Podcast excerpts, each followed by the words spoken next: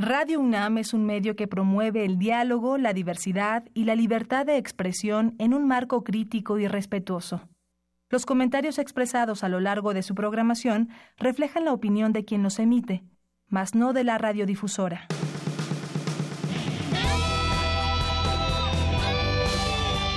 Prisma RU.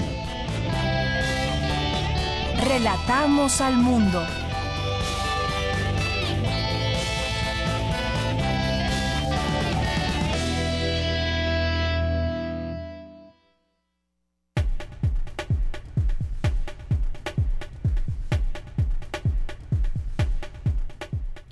¿Qué tal? Muy buenas tardes. Gracias por acompañarnos en este programa de Prisma RU en el 96.1 de FM.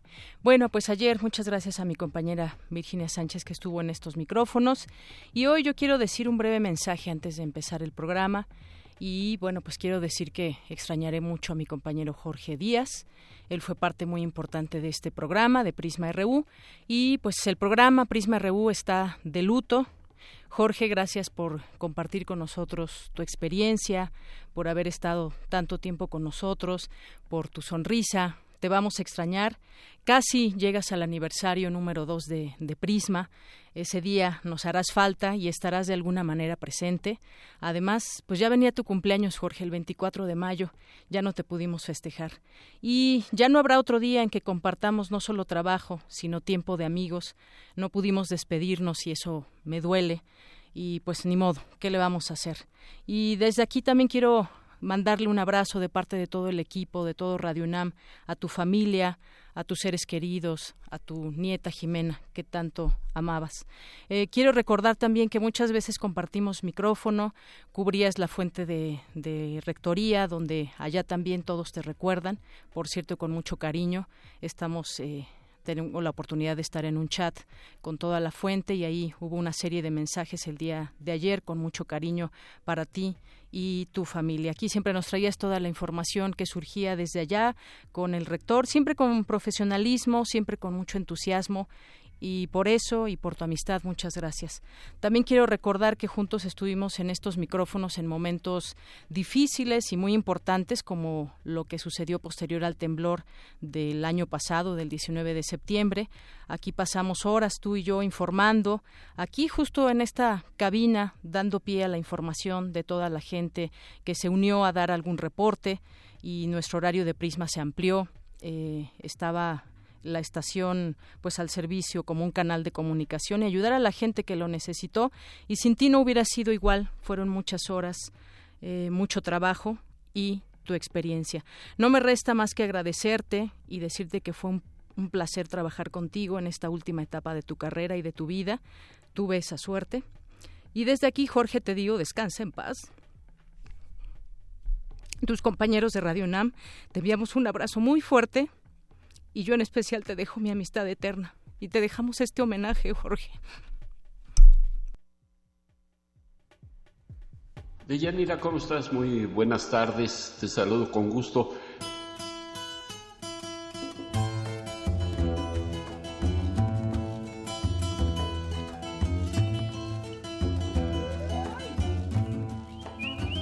Y también tengo aquí a mi lado izquierdo a Jorge Díaz, él es reportero, productor y jefe de información en diversos medios de comunicación, como Radio Red, ahí tuvo una vasta experiencia que ya nos platicará, TV Azteca, Radio y Canal 40 y actualmente es reportero de Radio UNAM. Eres de casa, Jorge, bienvenido. ¿Cómo estás, Yanira? Y tomamos la estafeta, como los dice Benito. El, el primer movimiento desde las 7 de la mañana estuvo transmitiendo toda la información relacionada a este lamentable suceso. Y vamos a enviar ya, ya estamos listos, los micrófonos con nuestro compañero Jorge Díaz. Adelante, Jorge. Gracias, Elizabeth. Muy buenos días y buenos días a nuestros radioescuchas.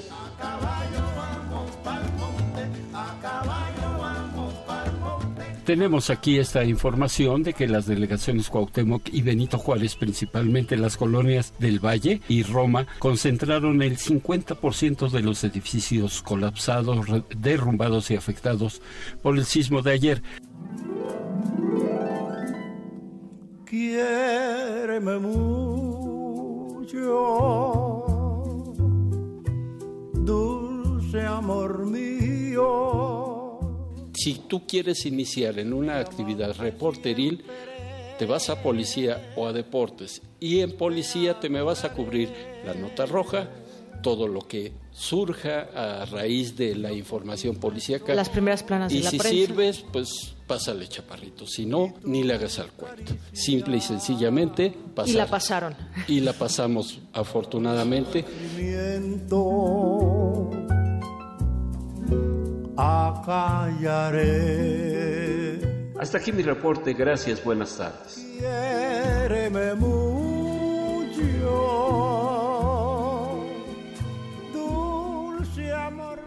Bien, pues así te recordaremos, Jorge, y pues me quedo con una sonrisa para ti. Y bueno, pues vamos a iniciar el programa, vamos a tener como siempre información, información universitaria, información que les llevamos hasta ustedes y que tratamos de llevarles un poco como siempre decimos, de todo lo que es la universidad. También vamos a platicar, porque hemos dado seguimiento en este espacio, eh, sobre los damnificados del 19 de septiembre del año 2017 y aquí platicaremos con el vocero Héctor Toledo, a ver en qué acuerdo van. Ya veo muchas notas en la prensa nacional en torno a que ya van a tener acceso a un crédito y bueno, pues ellos nos darán los detalles. También vamos a platicar más adelante eh, con el doctor Benjamín García Páez, porque estamos viendo ahora estas fluctuaciones del dólar y hay factores que ocasionan estas alteraciones en el tipo de cambio. Son varios elementos, entre ellos están las propias elecciones 2018, está el tema del Tratado de Libre Comercio o también la, llegada de alguien diferente a las. Eh, a la presidencia de la República. Ya platicaremos con el doctor Benjamín García Páez. Y también vamos a platicar sobre pues las encuestas. Hay muchas encuestas que dan resultados parecidos pero en otros momentos las encuestas se han equivocado. En México y el mundo vamos a, platicar de este tema eh, con Ricardo de la Peña, presidente ejecutivo de GEAISA. También vamos a, oye, que es miércoles, eh, pues es tema, es Día de Arte con Amanda de la Garza, que es curadora del MUAC, y aquí estará con nosotros vía telefónica. Eh, también en este espacio, mi compañera Tamara Quiroz en Cultura entrevistará a Hilda Hidalgo, directora cinematográfica, y Eugenia Chaverri, que es actriz, por la película Violeta al fin. Así que quédense con nosotros, tendremos información eh, universitaria, ya les decía, nacional e internacional. Bien, pues comenzamos con nuestro resumen informativo. Relatamos al mundo. Relatamos al mundo.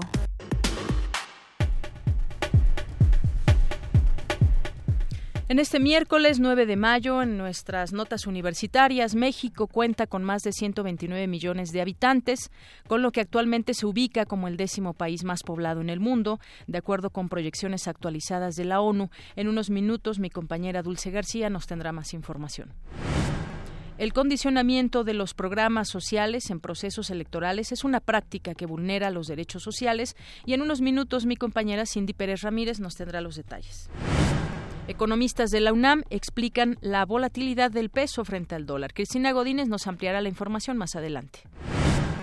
En temas nacionales, la sede del Alto Comisionado de Naciones Unidas para los Derechos Humanos en Ginebra, Suiza, respaldó el informe presentado por su oficina en México sobre el caso Ayotzinapa. El presidente Enrique Peña Nieto sostuvo una reunión con el primer, con el exministro de Reino Unido, David Cameron. Durante el encuentro, el titular del Ejecutivo agradeció al exfuncionario las oportunidades de colaboración creadas durante su gestión. La zona arqueológica de Monte Albán, declarada Patrimonio Cultural de la Humanidad por la UNESCO, recibirá un apoyo económico de un millón de dólares de la Fundación Mundial de Monumentos para atender los daños que el sismo de, del sismo del septiembre. La Secretaría de la Defensa Nacional informó que tres militares murieron y tres resultaron heridos durante una agresión armada de presuntos delincuentes en el municipio de Coyuca de Catalán, en Guerrero. Ricardo López Castillo, uno de los cinco supuestos fundadores de la banda de narcomenudistas La Unión Tepito, fue detenido en Naucalpan, Estado de México. El agricultor y ganadero queretano Vicente Gómez Cobo fue nombrado coordinador agropecuario de la campaña del candidato presidencial panista Ricardo Anaya. En tanto, el aspirante priista José Antonio Mid se reunió con Leonel Fernández, observador electoral de la Organización de Estados Americanos, la OEA, para los comicios del 1 de julio. El Grupo Aeroportuario de la Ciudad de México avaló la propuesta de Andrés Manuel López Obrador de concesionar el nuevo Aeropuerto Internacional de México. Por su parte, la candidata independiente Margarita Zavala llamó esta mañana a moderar el tono de las campañas políticas. En temas de economía, el índice nacional de precios al consumidor bajó 0.34% mensual en abril, con lo que la tasa de inflación anual se ubicó en 4.55%, su menor nivel desde diciembre de 2016, un mes antes de que el indicador sufriera fuertes alzas tras el gasolinazo. La bolsa mexicana cayó este miércoles a su nivel mínimo de cinco meses, mientras el ánimo de los inversionistas se ve mermado ante pocas señales de avance de la renegociación del Tratado de Libre Comercio de América del Norte. En temas internacionales, el presidente de Estados Unidos, Donald Trump, anunció que Corea del Norte liberó a tres prisioneros estadounidenses, con lo que se elimina un obstáculo más previo a una reunión planeada con el líder norcoreano. El gobierno español toma medidas para impedir que los separatistas catalanes reelijan a distancia al expresidente regional Carles Puigdemont, quien se encuentra en Alemania bajo solicitud de extradición. Hoy en la UNAM, ¿qué hacer y a dónde ir? La Casa de las Humanidades te invita al ciclo de cine debate de los largometrajes Tómalo como quieras del director Carlos González Morantes, Únete Pueblo y los comunicados del Consejo Nacional de Huelga de Óscar Méndez, cintas que abordan el movimiento estudiantil de 1968 desde su interior y que fue un parteaguas en la historia del México contemporáneo. La cita es hoy a las 17 horas en el auditorio de este recinto universitario ubicado en Presidente Carranza 162 en Coyoacán. La entrada es libre. Te invitamos a la conferencia La formación del profesorado en la educación emocional, con la participación del doctor Rafael Vizquerra Alcina, de la Universidad de Barcelona, quien ha centrado sus estudios en los métodos de la investigación educativa. Asiste hoy a las 5 de la tarde en el auditorio Dr. Silva Macotela, ubicado en la planta baja del edificio D, en la Facultad de Psicología. Recuerda que aún puedes visitar la exposición Atlas del artista Pablo Vargas Lugo, en colaboración de Rafael Ortega, quienes toman como punto de partida una escena de la cinta 2001, Odisea en el Espacio, del director y guionista Stanley Kubrick, en la cual se revela la experiencia de la mirada del testigo a través de la superposición de imágenes, articulando la percepción y conciencia de un solo sujeto a la de un suceso fuera de cualquier límite temporal y espacial. Esta pieza de arte se encuentra en la Galería Sur del Museo Universitario del Chopo, ubicado en Dr. Enrique González Martínez, número 10, en Santa María la Ribera. Hoy, la entrada es libre.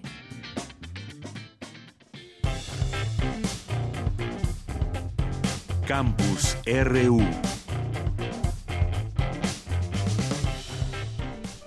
Bien, y entramos a nuestro campus RU el día de hoy. Mi compañera Dulce García nos tiene información sobre uno de los principales problemas en el mundo, es la explosión demográfica y nuestro país es uno de los que más incrementó su población. Cuéntanos, Dulce, muy buenas tardes. Así es, Deyanira, muy buenas tardes a ti al auditorio de Prisma RU. Al hablar de México como uno de los países con mayor crecimiento poblacional, Armando García de León, académico del Instituto de Geografía de la UNAM, señaló que en 1930 los residentes de México no llegaban a 17 millones, mientras que para este 2018 eh, existe la presencia de 125 millones de personas y la problemática radica en que la cifra tiende a seguir creciendo. Vamos a escucharlo de Yanira. Y estamos hablando de 125 millones que fácilmente en 2050 llegarían a 150 millones de habitantes. Es una cantidad a nuestra, según nuestra forma de ver las cosas, eh, demasiado grande. Ahora bien, eh, para demostrar eh, ese que el crecimiento es demasiado acelerado. Podemos ver datos, por ejemplo, en 1960, Japón tenía 93 millones de habitantes, Rusia tenía 120, eh, México solo tenía 35. O, o, sea, la diferencia entre Japón y México era de casi 60 millones de habitantes. Rusia nos superaba por 85 millones de habitantes. El día de hoy estamos emparejando, ya estamos muy próximos a emparejarnos con Japón Sí, en conferencia de medios de Yanira, el académico dijo que una menor tasa de crecimiento poblacional favorece al desarrollo socioeconómico. Podemos nosotros ubicar el crecimiento ¿Sí? en lugares específicos. No es que México crece, es que ciertos lugares crecen más que otros. Al hacer este análisis eh, bidimensional, pudimos encontrar que los estados que ustedes ven tienen mucha población y además crecen rápidamente. Ahí se tienen que empezar a tomar medidas para moderar ese crecimiento. Deyanira, el académico precisó que solo ocho entidades federativas de las 32 están aportando más de la mitad del crecimiento poblacional, por lo que hay que prestarles mayor atención.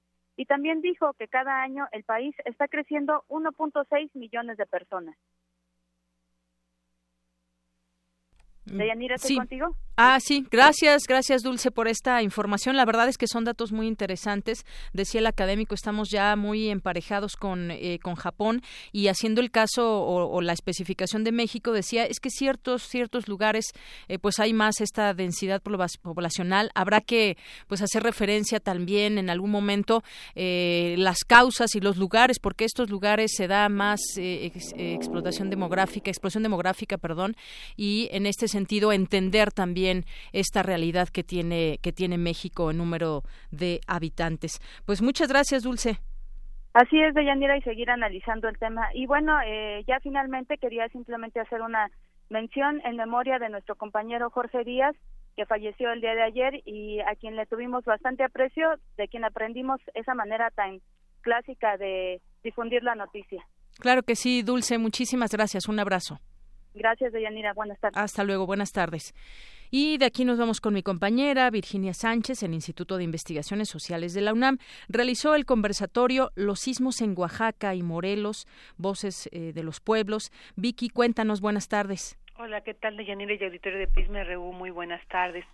Pues es muy importante seguir atendiendo la situación de emergencia que aún persiste en muchas zonas de Oaxaca y Morelos, ¿no? Dos de los estados más afectados tras eh, los sismos, ¿no? Que ellos empezaron desde antes del 19 de septiembre, desde el 7 que vivieron sismos muy fuertes en, en, Oaxaca, en Chiapas, posteriormente en Morelos. Y bueno, pues que esta situación en un contexto donde la cuestión electoral ha servido de gran distractor, ya se ha olvidado, ya no se atiende en la mayoría de los medios masivos, masivos y pues se ha invisibilizado esta situación que aún se vive. Y por ello el Instituto de Investigaciones Sociales realizó el conversatorio Los sismos en Oaxaca y Morelos, Voces de los Pueblos, donde participan, porque aún se está llevando a cabo, representantes de algunas localidades donde se vivieron y se sigue viviendo esta difícil situación, pues que, como ellos señalan, hasta para restablecer la vida en sociedad. Entre las zonas más afectadas en Oaxaca se encuentra la planicie costera de Tehuantepec, que abarca un conjunto de comunidades zapotecas, soques, mijes, guaves, así lo señaló Luis Manuel Amador de Juchitán, Zaragoza, eh, y miembro del comité Milendres, quien nos comparte lo siguiente básicamente tienen un antes y un después del 7 de septiembre en todas sus vidas. ¿no? Durante generaciones se construyeron casas, patrimonios, trabajos, oficios. Hasta el 7 de septiembre a las 11.50 de la noche estaban en relativa paz y armonía con todo lo que significa vivir en esos espacios. Esta devastación que duró algunos segundos sí que significó una reelaboración y una forma de repensar la vida, el trabajo en comunidad, la vivienda, las tareas comunitarias, los trabajos solidarios, lo que habíamos olvidado que significaba también las antiguas formas de convivencia entre vecinos. Por fortuna, hay algunas partes que podían salvar este desastre. Y eso es, por ejemplo, el trabajo que realizó el Comité Milendres desde hace casi 15 años en materia cultural que comenzó como un proyecto de vista y publicaciones y algunos experimentos para rescatar la memoria a través de fotografías, registros en imágenes y sonoros de los abuelos, por su parte, Patricia Ray, investigadora del Instituto eh, de Investigaciones Sociales, señaló algunas de las vicisitudes que están viviendo los adultos mayores, no el sector de la población la más vulnerable.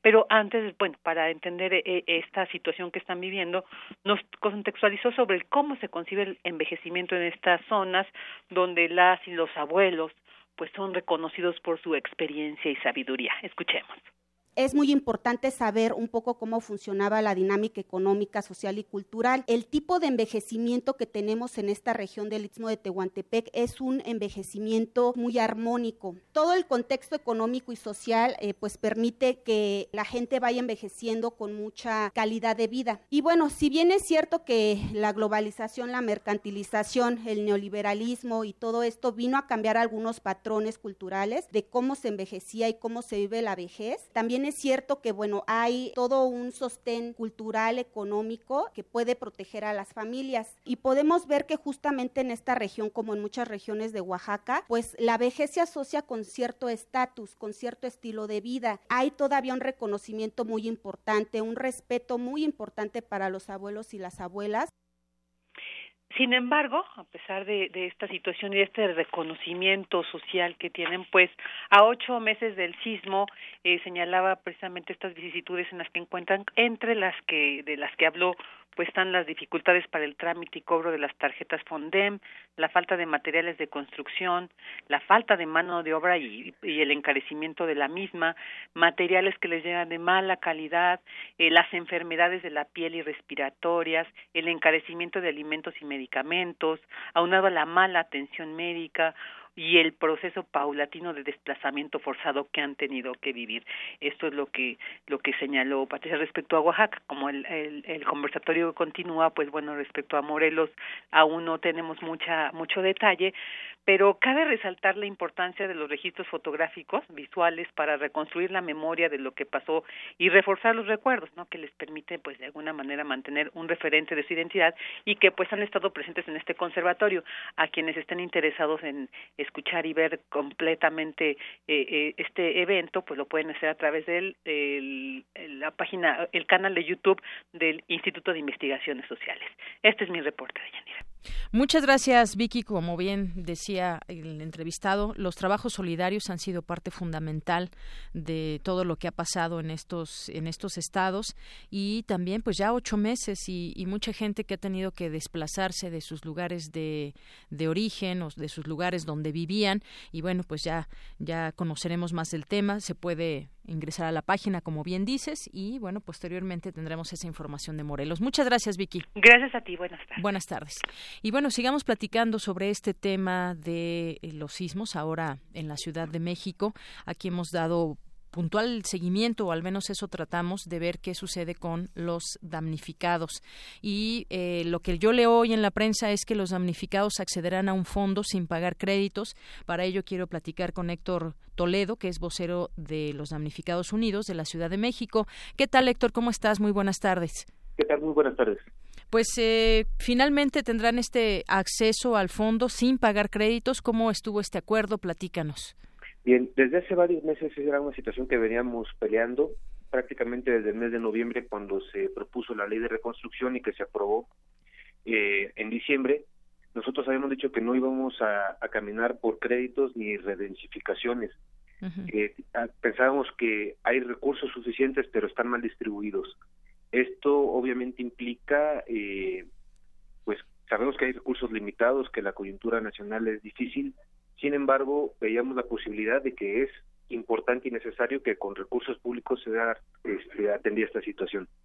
Entonces, el día de ayer a las siete de la noche prácticamente nos reunimos eh, con la Comisión de Gobierno de la Asamblea Legislativa, eh, encabezada por el diputado Leonel Luna, para justamente, después de una serie de reuniones que llevaron prácticamente dos, tres meses, con dos comisionados de reconstrucción, prácticamente empezamos incluso desde enero eh, este tipo de trabajo para poder definir que cuál sería la ruta, la ruta por la que se tendría que asignar el recurso para la reconstrucción.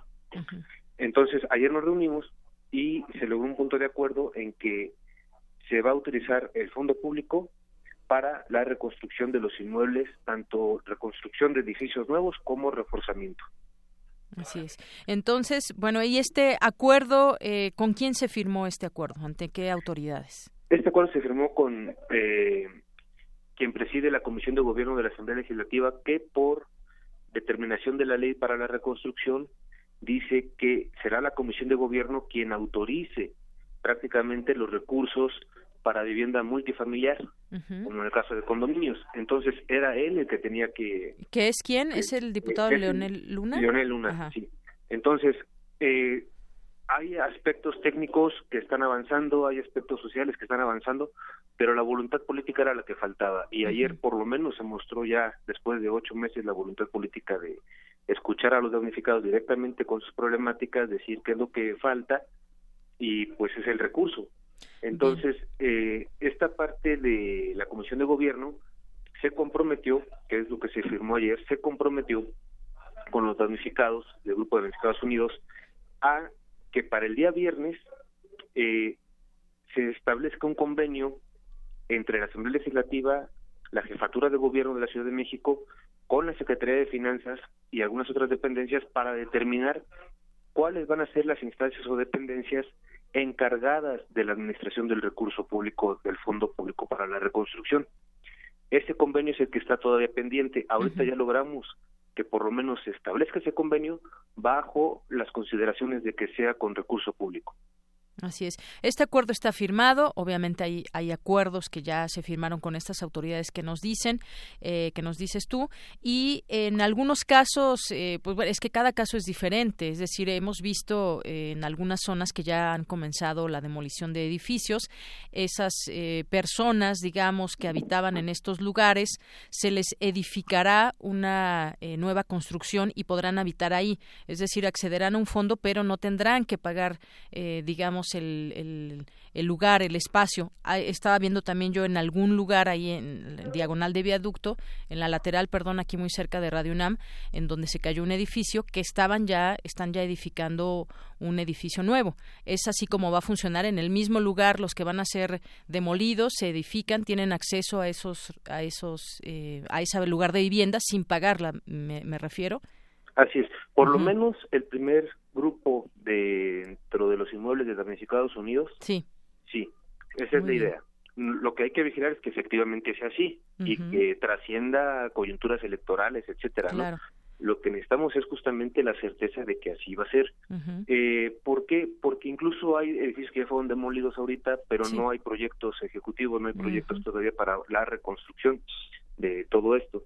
Eh, lo que estamos buscando es que los predios e inmuebles que ya tengan proyectos de reforzamiento o proyectos ejecutivos de reconstrucción vayan avanzando con este esquema del fondo público y se irán sumando naturalmente otros inmuebles que van teniendo ahorita soluciones apenas parciales. Claro, hemos visto que a algunos incluso se les ponen estas, eh, no recuerdo esas maderas cómo se llaman para que El para tapiado. Eh, exactamente para que pues no se vengan abajo. Algunos de ellos, cada Ah, uno te tendrá sus particularidades. Te, te refieres a los apuntalamientos. sí. Los apuntalamientos, exactamente.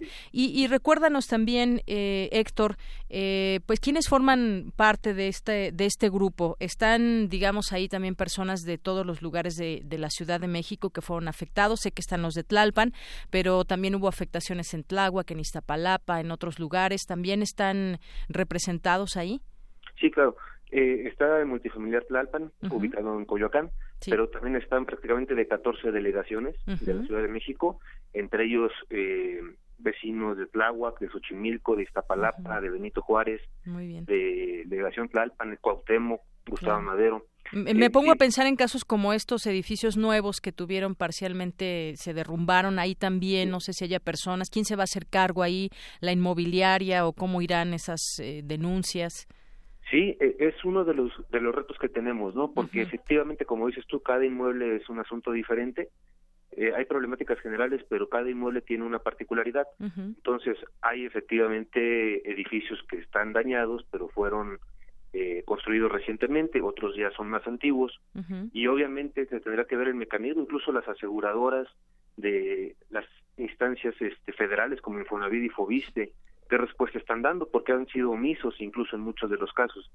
Está el caso de la vivienda semirural o rural, que también sufrió daños, pero es unifamiliar, que es un concepto incluso equivocado. El que sea una casa no significa que viva una única familia.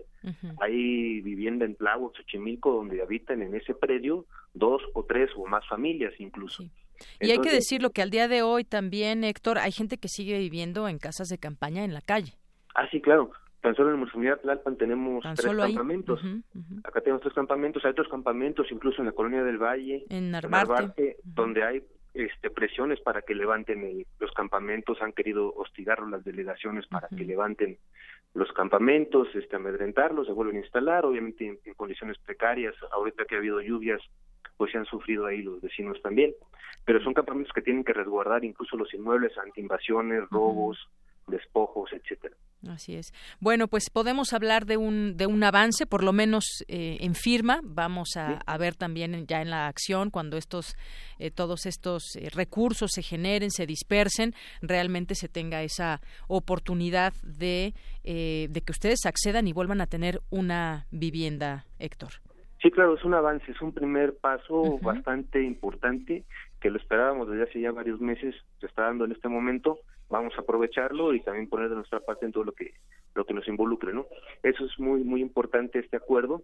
Eh, esperemos se materialice el día viernes que se establezca el convenio lo más fácil posible eh, bajo los términos que se quedaron acordados y en beneficio pues de la población damnificada. Así es. Héctor Toledo, pues eh, esta es una llamada para saber en qué momento van de estos acuerdos que han logrado, gracias a la organización vecinal, gracias a la organización de los damnificados que pues obviamente fueron afectados por una cuestión natural, pero que eh, en este sentido pues las autoridades son las que cooptan todo este estos fondos, este dinero y tiene que haber esa distribución no solamente justa, equitativa, sino sobre todo transparente. Gracias a la organización es que se ha logrado todo esto y pues cualquier cosa, seguimos con los micrófonos abiertos para ustedes. Muy bien, muchas gracias. Muchas gracias. Gracias, eh, Héctor. Hasta luego. Hasta luego. Buenas tardes. Héctor Toledo, vocero de los damnificados unidos de la Ciudad de México. Relatamos al mundo. Relatamos al mundo. Porque tu opinión es importante, síguenos en nuestras redes sociales, en Facebook como Prisma RU y en Twitter como arroba PrismaRU. Queremos escuchar tu voz. Nuestro teléfono en cabina es 55 36 43 39. Bien, y continuamos aquí en Radio UNAM, una con 38 minutos, y también estamos pendientes de lo que sucede en el marco, en el contexto del proceso electoral 2018. Y hemos hablado aquí también de pues un elemento importante y sobre todo interesante que llevó a cabo la UNAM, que es EMI, este eh, robot que responde preguntas sobre el proceso electoral, que lo, nos podemos meter a través de Facebook, a ver si ahorita logramos meternos a través de nuestro compañero Diego de de redes sociales para y bueno pues también le llamamos a Alejandro García Romero que es quien nos da pues también la pauta y nos va informando sobre las eh, preguntas y sobre todo eh, cómo va funcionando este robot ahí en la red social de Facebook. Así que te saludo con mucho gusto Alejandro García Romero coordinador general de UNAM UNAM Mobile con este tema de las actualizaciones de EMI. Cómo estás Alejandro Hola, Deyanira, muy bien, muchísimas gracias, muy contento de estar contigo y platicar contigo y tu auditorio. Gracias, ya estás por aquí, ¿verdad?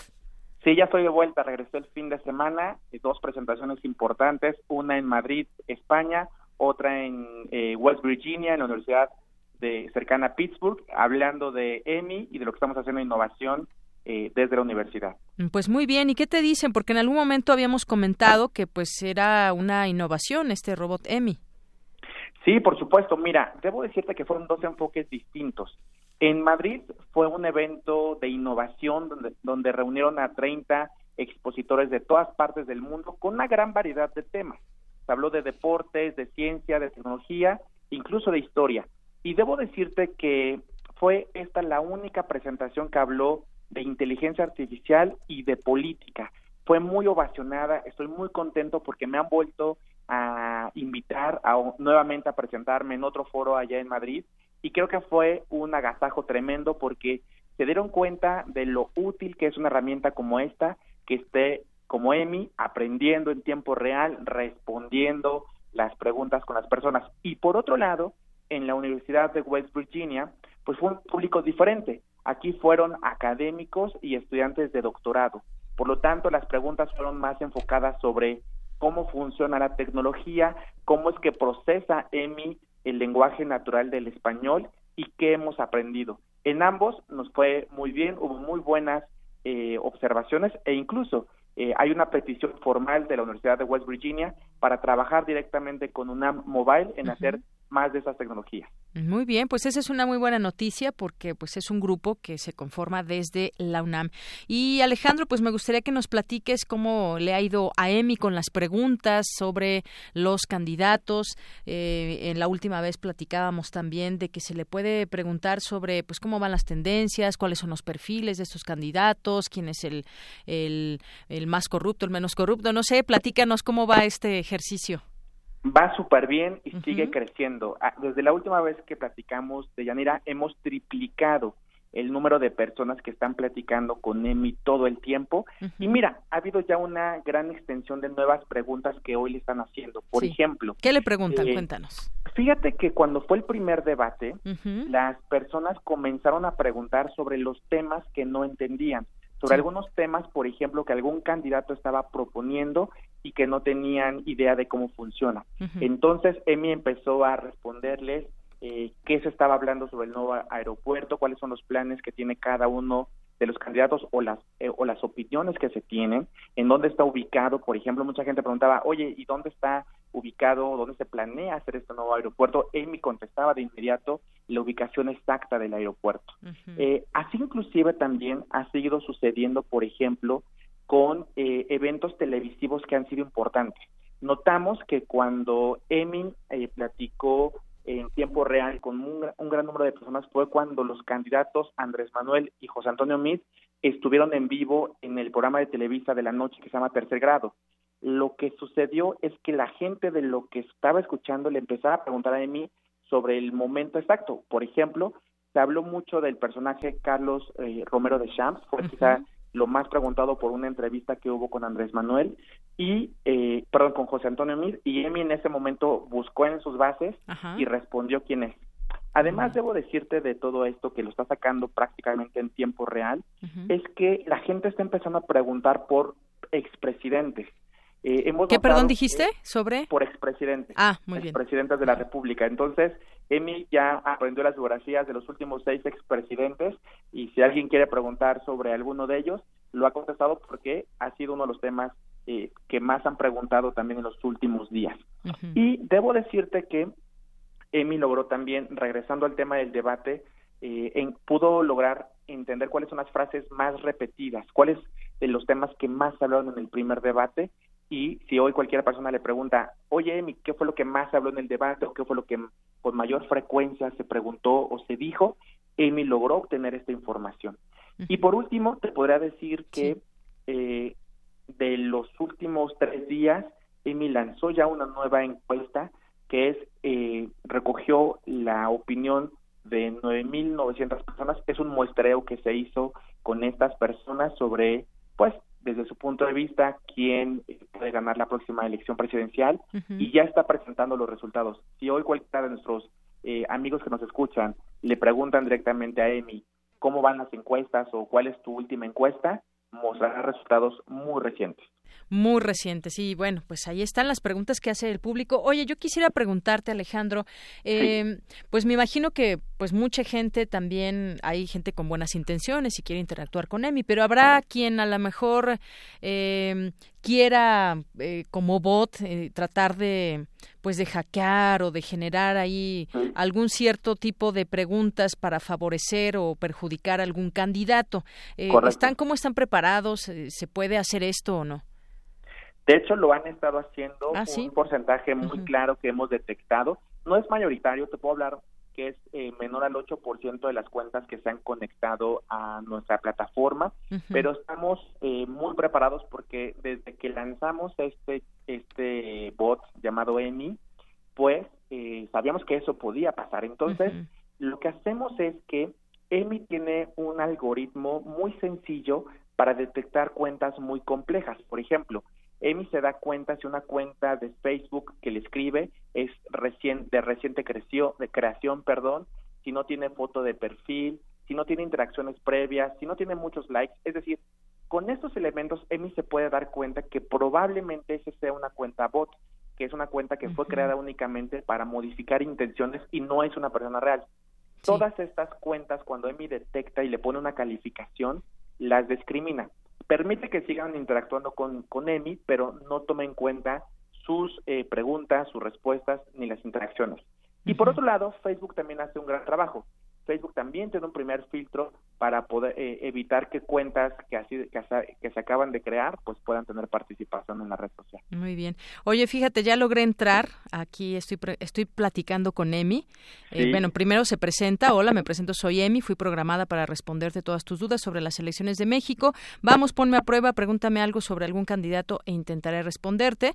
Algo que tú estabas comentando, que ya empieza a preguntar la gente. Le puse quién va a ganar las elecciones y pone, pero además muy bien contestado, con la información que he recabado, y si hoy fueran las elecciones el ganador sería Andrés Manuel López Obrador. ¿Qué opinas de esto? Dice la misma Emi. Elige una opción, por favor, y eh, pues ahí te da a escoger si, si estás de acuerdo con la respuesta o no. Y eh, viene también una publicidad que te envían del, del propio partido y dice y fíjate, pregunté después, ¿quién es el candidato más corrupto? Y me dice, esta es la pregunta que con mayor frecuencia me hacen. ¿Tú qué dirías? Y vienen aquí AMLO, Anaya, Mid, Margarita, el Bronco, ninguno o todos. Es decir, pues ya uno genera las propias respuestas también, ¿no? Es decir, eh, tú puedes participar y, a ver, vamos a ponerle, pues no sé cuál pondré. No sé cuál poner para no... ¿Por qué no le, Ah, ¿alguno de ellos quieres poner? Ah, o, ninguno, todos. A ver, ¿qué me sugieres poner aquí? Eh, mira, ponle, ponle, eh, ponle ninguno, ponle ninguno. A ver, vamos a poner ninguno ya está. Ya está, y, además te responde rapidísimo. Dice, así como tú, muchísimos por acá me han compartido su punto de vista. Pronto reportaré el sentir de los mexicanos sobre este tema y me pregunta por qué te interesa mucho este tema, ¿no? Y entonces, bueno, ahí es una forma de interactuar ahí con Emi. Pues interesante, muy muy buen ejercicio que, que, surge desde este equipo que hacen de la UNAM y como bien dices han, han tenido muy buena respuesta. Em, yo leía por ahí en alguna nota que esperan llegar más o menos a 10 millones de personas. Sí, eso es. ¿O me equivoco en la cifra? O... Eh, no, eh, la cifra que nos pusimos como un, eh, como un logro, un hito demasiado importante sería la cifra de los 10 millones de personas que interactúan. Debo decirte que estamos eh, llegando, estamos acercando a los 100 mil eh, personajes, eh, las personas que están interactuando con EMI. Debo decirles también a la gente que nos escucha que por favor, además de platicar con EMI, le den like a la página de EMI, porque lo que está sucediendo es que la gente entra, platica con EMI, pero y mantiene su relación y contacto con ellos en el momento que le escriban, pero no le están dando like a la página, entonces está un poquito desbordado el número de la gente que le escribe con la que le dé like. Entonces yo le recomiendo mucho a la gente que le dé like por una razón, porque se van a enterar en tiempo real cuando EMI tenga nuevos eh, datos, más información o por ejemplo, en el nuevo en el segundo debate vamos a poner una, una dinámica para que la gente hable con EMI al mismo tiempo que está viendo el segundo debate del 20 de mayo y pueda haber una interacción increíble. Muy bien, pues sí, porque ya viene el segundo debate de este fin de semana al siguiente y seguramente habrá muchas, muchas preguntas. Pues sí, y además puedes pasarte ahí eh, con Emi todo el tiempo que quieras, te sigue lanzando algunas preguntas o tú lanzándole las preguntas que quieras y pues bueno, ya te va respondiendo. Pues muy bien que ha funcionado esta, esta interacción, eh, que ha funcionado Emi y esta plataforma de la que pues tú coordinas a todo este equipo. Alejandro, no sé si deseas agregar algo más.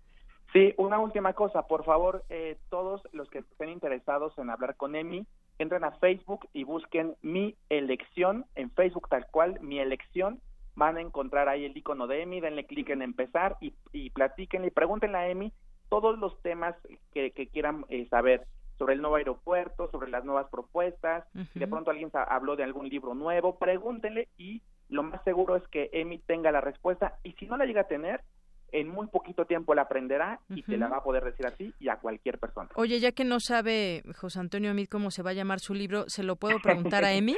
Pregúntaselo a Emi y a ver qué te conteste. Muy bien, ahorita le pregunto. Pues muchas gracias, Alejandro. Gracias a ti. Hasta luego. Oye, si te parece bien, hablamos después del debate, ¿no? Por favor, con mucho gusto, claro que sí. Bueno, muchas gracias Alejandro, hasta luego. Hasta luego, Dayanira, bye. Muy buenas tardes, Alejandro García Romero, coordinador general de UNAM Mobile, con este tema de EMI, este robot que responde sobre las elecciones 2018. Prisma RU. Relatamos al mundo.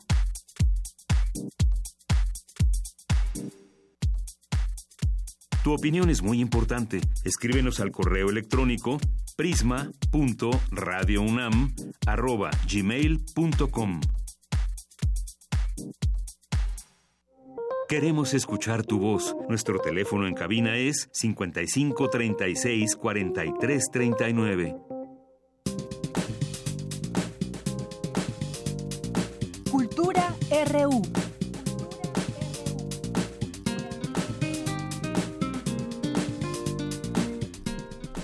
Bien, pues vamos a la sección de cultura. ¿Qué tal, Tamara? Buenas tardes. Dayanira, muy buenas tardes a ti y a todos aquellos que nos acompañan a través de esta frecuencia. Ya en este mayo, mayo 9 de Yanira. Ya muy rápido, ¿eh? ya es el noveno día de este mes. Y bueno, esta tarde, además de escucharnos, queremos que le pasen a nuestra cabina y que nos sigan en redes sociales, porque estamos transmitiendo a través de Facebook, porque tenemos dos grandes invitadas que nos platicarán de la película Violeta al fin. Les presento a Hilda Hidalgo, ella es directora y también a la actriz Eugenia Chaverri. Y la Eugenia, bienvenidas. Muchas gracias. Buenas tardes, ¿cómo gracias, están? Gracias por visitarnos desde Costa Rica, hay que decirlo también. Sí, estamos la verdad muy emocionadas de estar acá porque pues son pocas las oportunidades del cine costarricense venir a México, aunque hay que decirlo para los cineastas en todas direcciones es difícil, tampoco llegan las películas mexicanas a Costa Rica. Pero bueno, esta es una película costarricense mexicana, eh, protagonizada por Eugenia Chaverri y por Gustavo Sánchez Parra, actor mexicano. Y la verdad que es, es un hito que podamos mostrarla acá en salas, así que estamos muy contentas. Es, es difícil, pero no imposible, Hilda. Y por eso están aquí, que es lo bueno. bueno, a ver, para entrar en, en contexto con nuestro auditorio, Violeta al fin es una película que ya se ha presentado en diversos festivales, en Busan, Corea del Sur, también en el Festival Internacional de Cine de Guadalajara, y justo este viernes 11 de mayo llega a las salas de la Ciudad de México. Enhorabuena para ambas. Y bueno, aprovechando también que nos visita en esta cabina Violeta, me gustaría que Eugenia Chaverri nos platicara de la historia. ¿Quién es Violeta y, y por qué hay que ver su historia? Violeta es una mujer de 72 años, bueno, siendo yo la protagonista, pues no podía ser de menos, este, que a la llegar a esa edad decide que quiere divorciarse, toma conciencia de que la, la vida recorrida es más que la que falta por recorrer y que aún satisfecha de, de, de su vida anterior, eh, ya terminó su etapa de madre, sus hijos están grandes y quiere, eh, decide divorciarse porque quiere eh, asumir sola las riendas de su vida. Después de 72 años dice quiero estar quiero sola. estar sola, quiero tener el espacio, el tiempo para poder hacer lo que la vida anterior no me había dado espacio de hacer. Eh, por ejemplo, ella siempre quiso nadar y nunca había tenido la oportunidad de hacerlo. Ahora entra clases de natación, aunque este no es el tema principal de la, de la obra. También eh, decide divorciarse y eh, este, eh, eh, utilizar una casa que de sus padres, grande, eh, para convertirla en una casa de, de, en un hotel pequeño, en una pensión, que le permita con eso ser autosuficiente económicamente y vivir mejor. Este, ese es su deseo.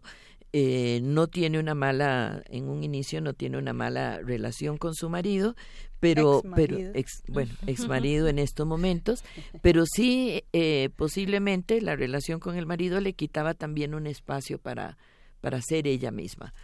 Eh, em, en este trayecto donde ya inicia para, para empezar a, a, a convertir su casa en esta pensión, sí se encuentra varios obstáculos, que es lo que ya digamos define el recorrido de la de la película.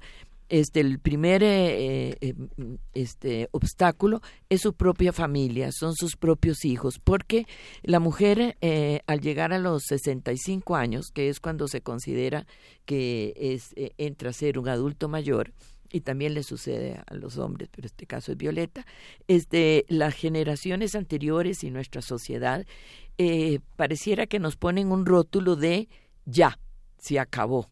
Siéntese en una poltrona y espere que se muera. Sea la abuelita cuenta cuentos.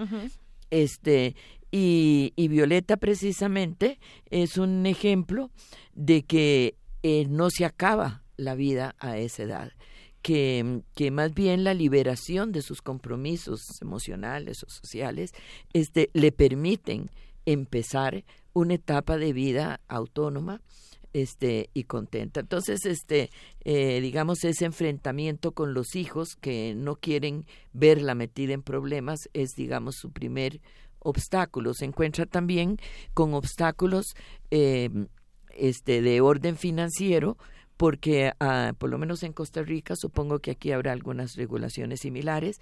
Al llegar a cierta edad ya los bancos y las instituciones financieras no le dan este dinero a una persona de cierta edad porque ya no no el seguro no nadie asegura que uno va a vivir 20 años más creo que es similar. No estamos tan distanciados. Sí.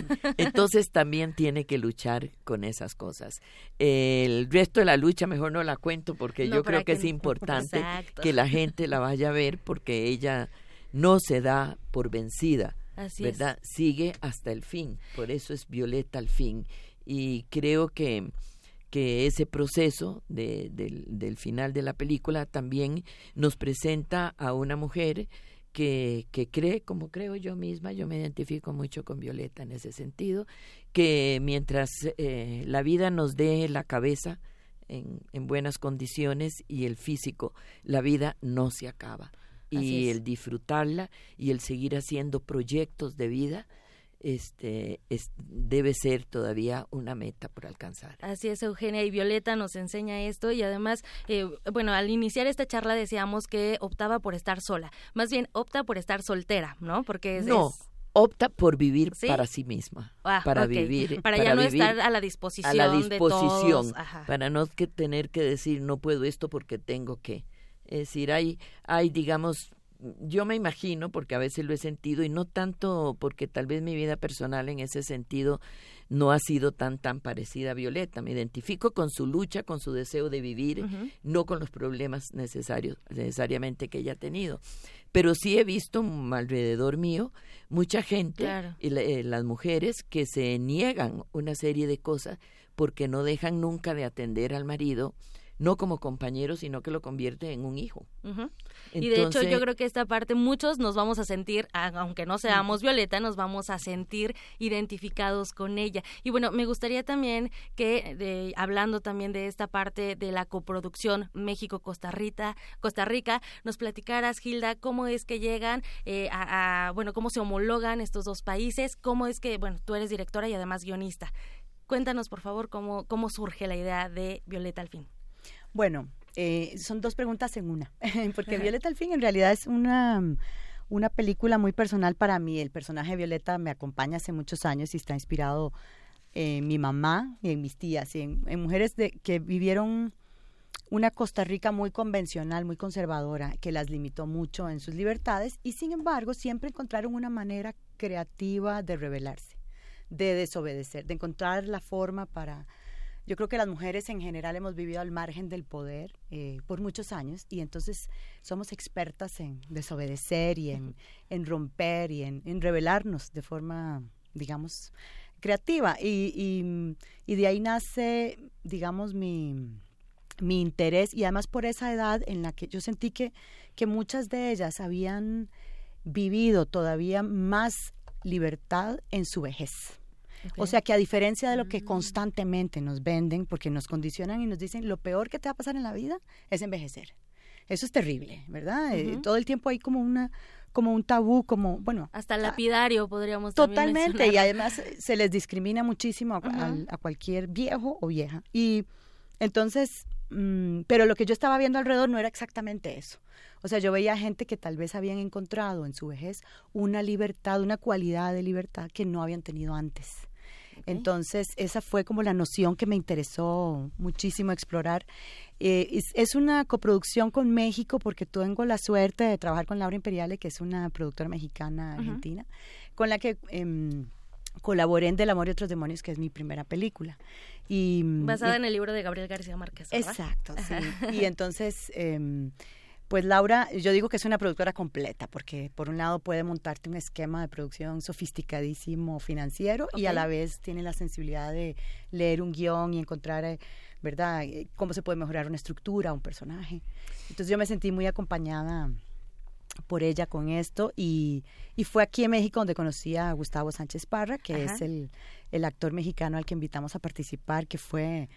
eh, Yo creo que el público se va a sorprender mucho porque nunca han visto un personaje como este en su filmografía. Y, y ¿verdad? de es muy hecho, inusual. yo creo que también se van a, a enamorar de cierta forma de Violeta, porque Violeta es tierna, a pesar de todas las adversidades, ¿no? O sea, también es, bueno, a mí me encantó. Perseverante. Es Exacto. Sí. Eh, creo que lo importante es no claudicar. Y bueno, Violeta al fin llega el 11 de mayo a las salas de la Ciudad de México. Sí, sí, quería recordarle a la gente que la pueden ver, eh, de hecho, desde el jueves 10 en Ok.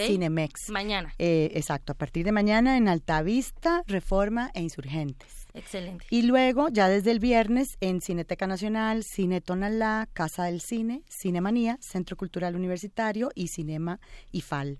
Y también en el interior del país, en las cinetecas de mm, Monterrey. Tijuana, Jalapa, Puebla y Morelos. Y si no, también busquen ahí Violeta al Sí, fin y vean también en, el... en Facebook tenemos una página que se llama tal cual Violeta al fin y y nosotros vamos a también. publicar toda la información. También nosotros lo vamos a compartir para que la gente que nos escuche se anime a ver esta propuesta cinematográfica. Y muchísimas gracias Hilda Hidalgo, directora, y Eugenia Chaverri, actriz de Violeta al fin. Muchas gracias por acompañarnos. A ustedes. Deyanira, ya nos vamos. Por hoy me despido y les deseo una excelente tarde. Y bueno, ahí está la, pues, la, la opción y la claro. recomendación. Me encantó, me encantó eh, lo que platicaba aquí eh, Eugenia. Y bueno, pues eh, Violeta al fin, Deyanira al fin, Tamara al fin, no sé, nos podemos fin, identificar por todo lo que dijo. Muchas gracias por venir. Gracias a ustedes. Vamos a hacer un corte y regresamos. Prisma RU. Relatamos al mundo.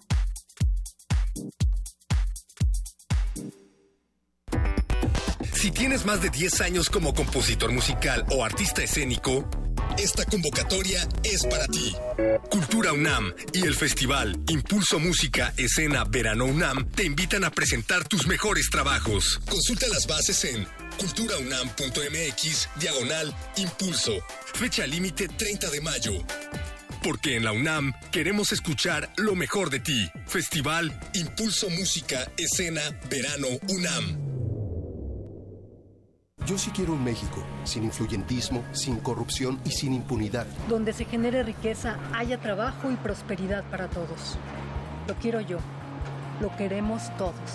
Y es el proyecto de nación por el que un equipo de ciudadanos libres, empresarios, académicos, intelectuales y todo el equipo de Morena ya estamos trabajando. Juntos haremos historia. Morena, la esperanza de México.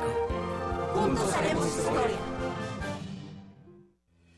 En la felicidad de un estudiante al recibir la beca que tanto deseaba. En la seguridad que tienen quienes más lo necesitan de contar con su despensa. En la tranquilidad de la familia que recibe atención médica en la clínica cercana a su casa. En cada salario rosa que reconoce el esfuerzo que las amas de casa realizan día a día. Y en cada apoyo están los resultados de los gobiernos del PRI.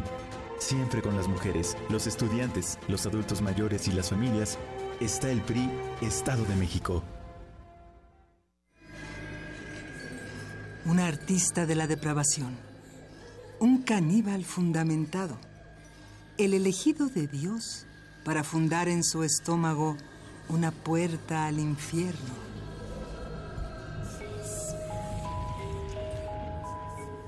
Radio UNAM te invita a escuchar los relatos de erotismo y terror de Enoch en la puesta en escena La confesión del caníbal, de Sergio Rud, director Eduardo Ruiz Aviñón. Todos los lunes de mayo a las 20 horas en la sala Julián Carrillo de Radio UNAM, Adolfo Prieto 133, Colonia del Valle, cerca del Metrobús Amores. Entrada libre. Comer o ser comido. Esa es la cuestión. Radio UNAM, experiencia sonora. Escuchemos a López Obrador. AMLO decidió pactar con el Bester Gordillo y su familia. No voy a seguir comentando nada de la maestra por respeto. Bienvenido, el nieto de la maestra Elvester. Y también con un grupo pequeño pero radical y violento de líderes magisteriales que han dejado a cientos de miles de niños sin clases. Juntos quieren volver a la venta de plazas y que los maestros no se evalúen. A López Obrador no le importan tus hijos. No tengas miedo. Elige miedo o MID. Vota por MID. Candidato por la coalición Todos por México. PRI. Anaya. Anaya,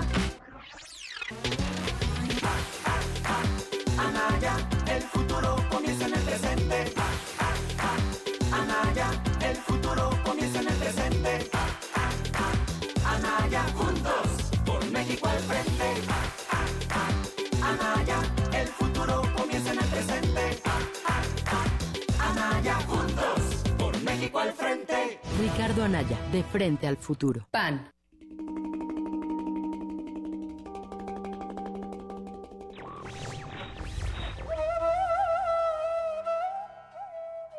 La libertad más difícil de conservar es la de equivocarse.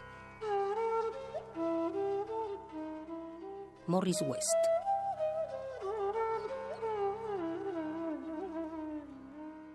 Radio UNAM. Historia de la literatura. Concepción del arte. Idealismo revolucionario. Amores fugitivos. Conferencias magistrales. Creadores escénicos. Descontentos sociales. Clases inolvidables. En más de 100 años. ¿Cuántos recuerdos no han circulado por los pasillos de la Facultad de Filosofía y Letras? Eureka. Un programa con Filo, Sofía y Letras. Escúchalo todos los lunes a las 16 horas por el 96.1 de FM. Radio UNAM. Experiencia sonora. Queremos escuchar tu voz. Nuestro teléfono en cabina es 55 36 43 39. Porque tu opinión es importante, síguenos en nuestras redes sociales, en Facebook como Prisma RU y en Twitter como arroba PrismaRU.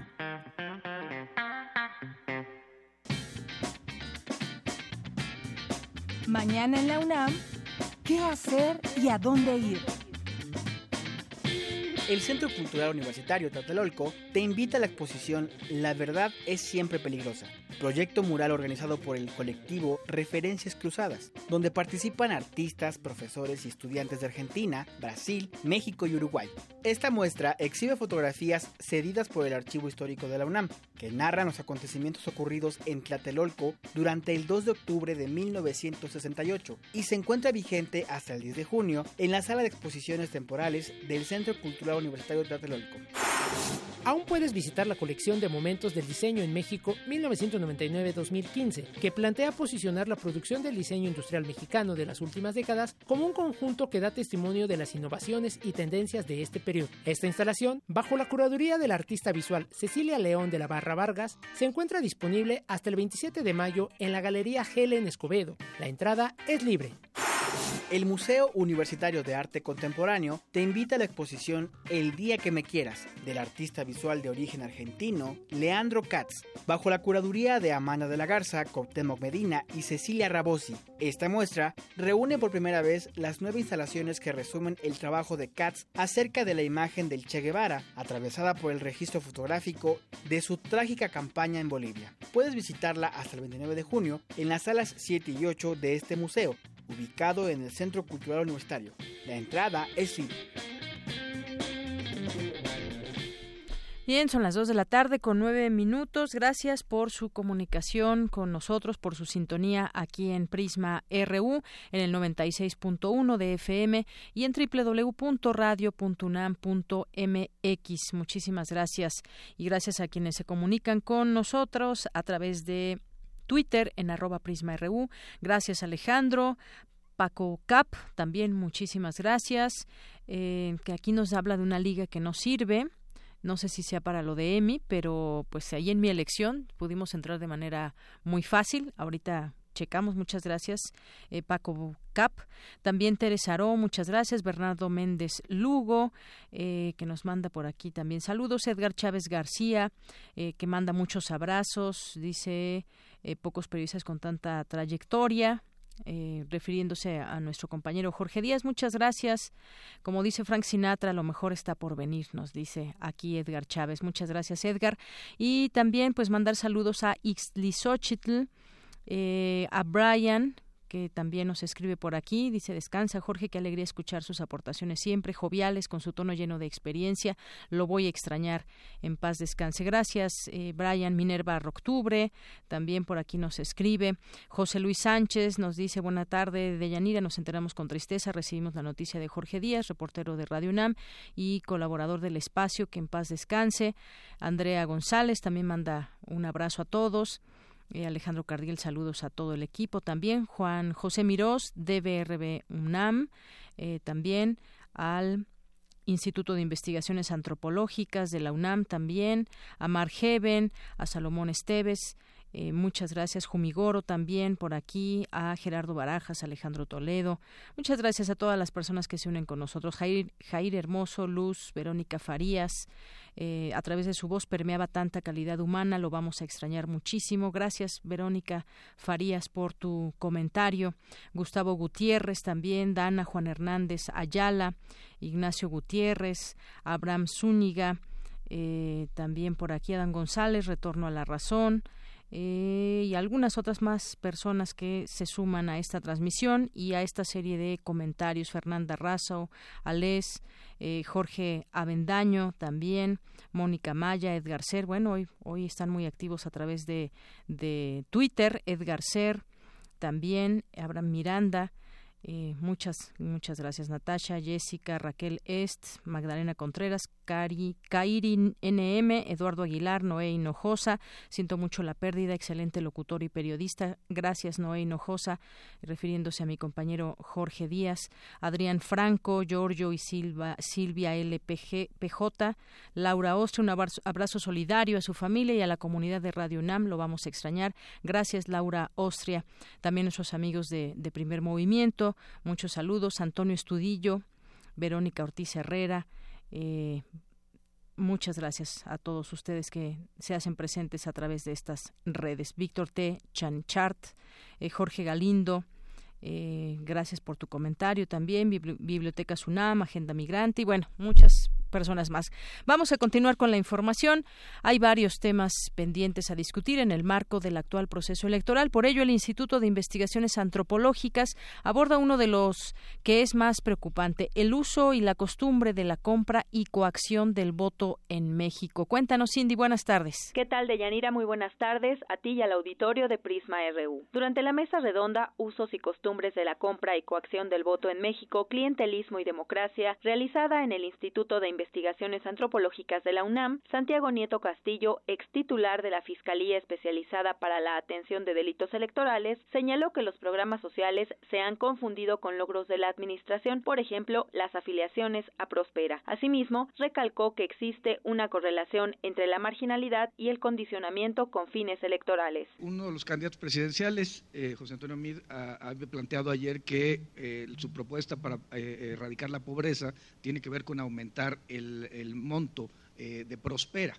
En realidad esto evidentemente no va a, disminuir la pobreza, la pobreza tendría que disminuirse con proyectos productivos y no con aumentar el dinero que se da de manera directa a los beneficiarios de los programas sociales. Sin embargo, lo que sí aumentará, si se hace ese aumento, es el condicionamiento de los programas sociales y el clientelismo político. Por eso la expresión no es una expresión menor y no es una expresión que se pueda pasar inadvertida desde el ámbito de la academia.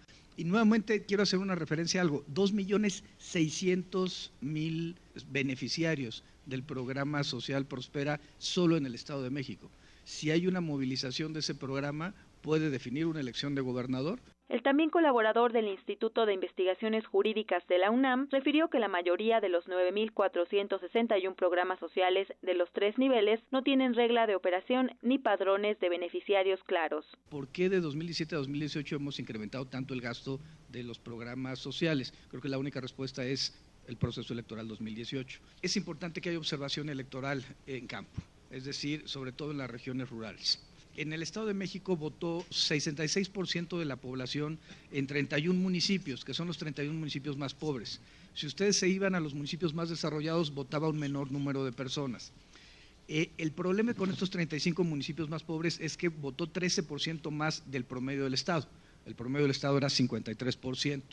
En los lugares donde había más votación como por ejemplo esos 31 municipios, había más votos por el PRI. Sobre todo en lugares donde, según el INEGI, hay una amplia despoblación en razón de la marginalidad, la pobreza y la migración hacia Estados Unidos. De Yanira, la organización civil Acción Ciudadana frente a la Pobreza lanzó un portal en el cual, a través de un formulario, se podrán hacer denuncias ciudadanas sobre la compra y coacción del voto. El link es www.democraciasinpobreza.mx. Es la información que tenemos. Muy buenas tardes. Gracias, Cindy. Y justamente hace unos días, el lunes, platicábamos aquí con Salvador García Soto eh, todo este tema de que pues las encuestas eh, son importantes, son un una eh, forma de ir conociendo cuál es la tendencia electoral, cuál es la tendencia hacia los candidatos, los porcentajes que los separan, eh, cuánto representa cada, cada punto, eh, en fin, varias cosas. Pero decía, finalmente las, las elecciones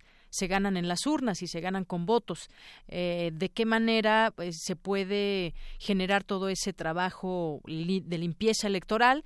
Y bueno, pues una parte la lleva a cabo el INE a través de muchos ciudadanos que participan en las casillas, pero después de esa hora, pues quién cuida las casillas, cómo se da todos estos eh, estas eh, esta dinámica, hay lugares, no no todo está quizás tan centralizado o no todo en todos los lugares hay una cierta seguridad para todos los paquetes electorales. Y bueno, pues hemos tenido experiencia de embarazo de urnas, de coacción del voto, de cómo se hay pues muchas formas de de, de, coaccionar el voto desde que toma una foto y si no, no accedes a tal apoyo o desde antes recogen las credenciales del elector. Muchas cosas que hemos visto y que son, son experiencias de este, de este proceso, de este no, de otros eh, procesos electorales y que esperaríamos que cada vez eh, pues sean menos los casos que se den de este tipo de situaciones porque habla de un trabajo que no es tan limpio y que afecta esa democracia. Muchos dirán incipiente, muchos dirán no existe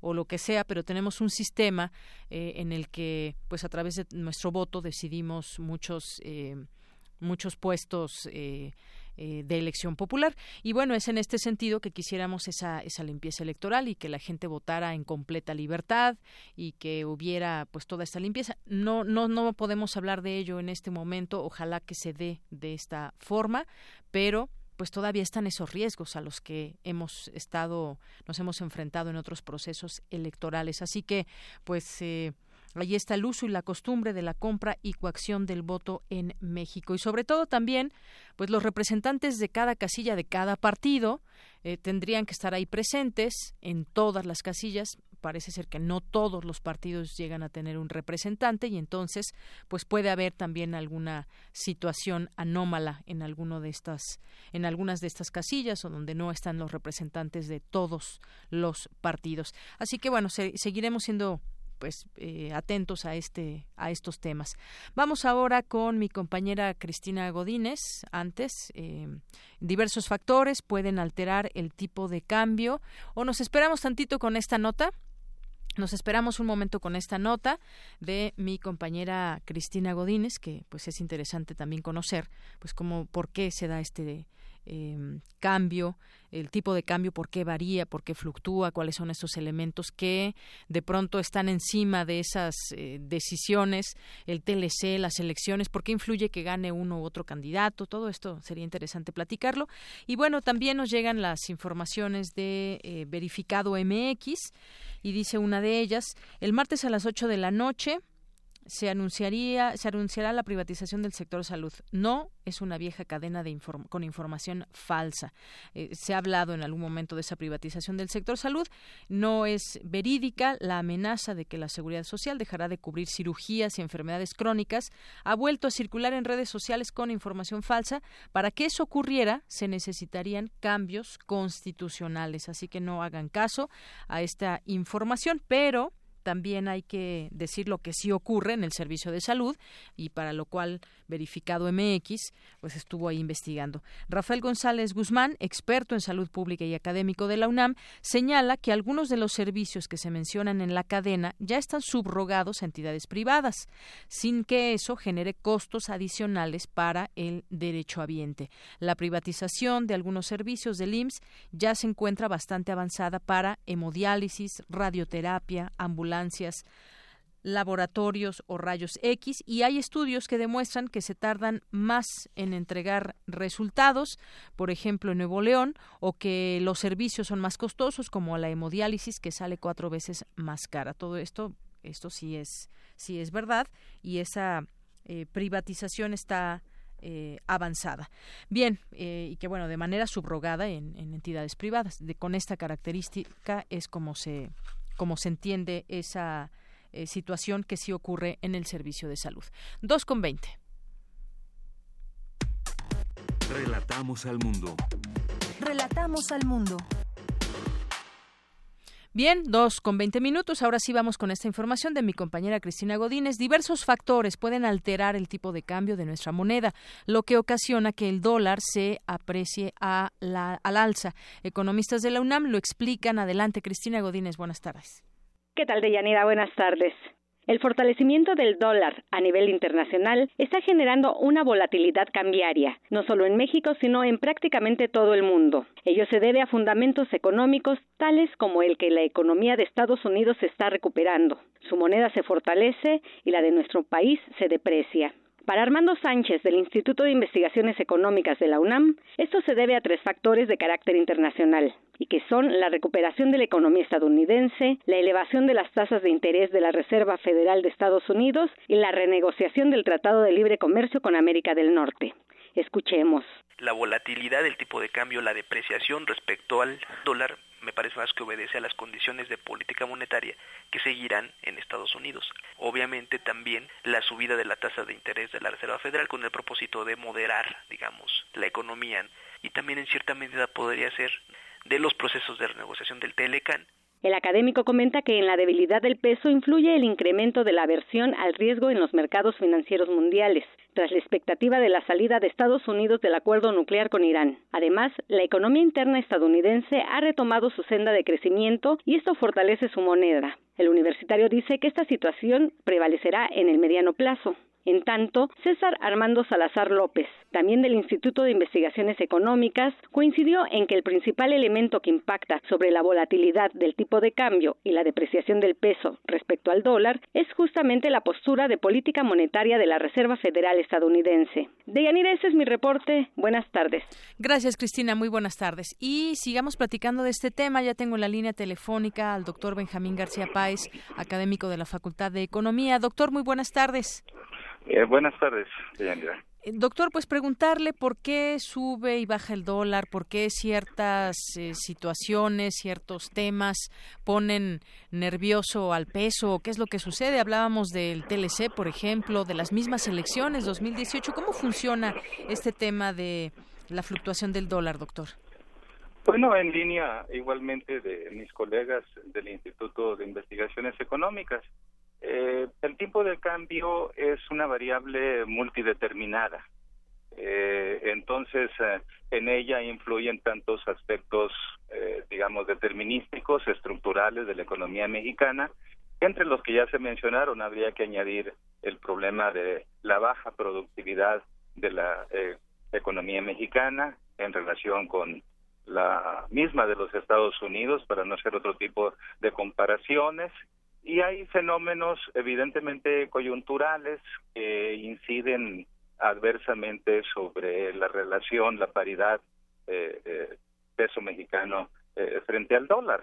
Eh, entonces, uno lo que esperaría es que los aspectos, digamos, especulativos o estos aspectos coyunturales pues sean de muy corto plazo, es decir, obedezca a corridas cortas eh, contra contra el peso mexicano. Eh, es decir, eh, probablemente no llegue a ser, digamos, un fenómeno de largo plazo, pero pues como sucede también con todos los precios, aunque no sea de mediano plazo ni de largo plazo, lo cierto es que si en el corto plazo ya este, sufrimos, digamos, un revés, una depreciación frente al dólar, es muy difícil que retroceda a los eh, a las eh, digamos paridades eh, que antecedieron estas corridas cortas contra el peso mexicano. Así es. Y, bueno, algunos elementos han sido, por ejemplo, el que Estados Unidos se quedara o no dentro del Tratado de Libre Comercio. Dicen, si se sale del acuerdo, llevaría el dólar a niveles por encima de los 20 pesos por unidad. Y bueno, también vimos eh, en su momento cuando se daban estas amenazas, pues sí, subía de pronto, pero pues a final de cuentas como que regresa y esos movimientos.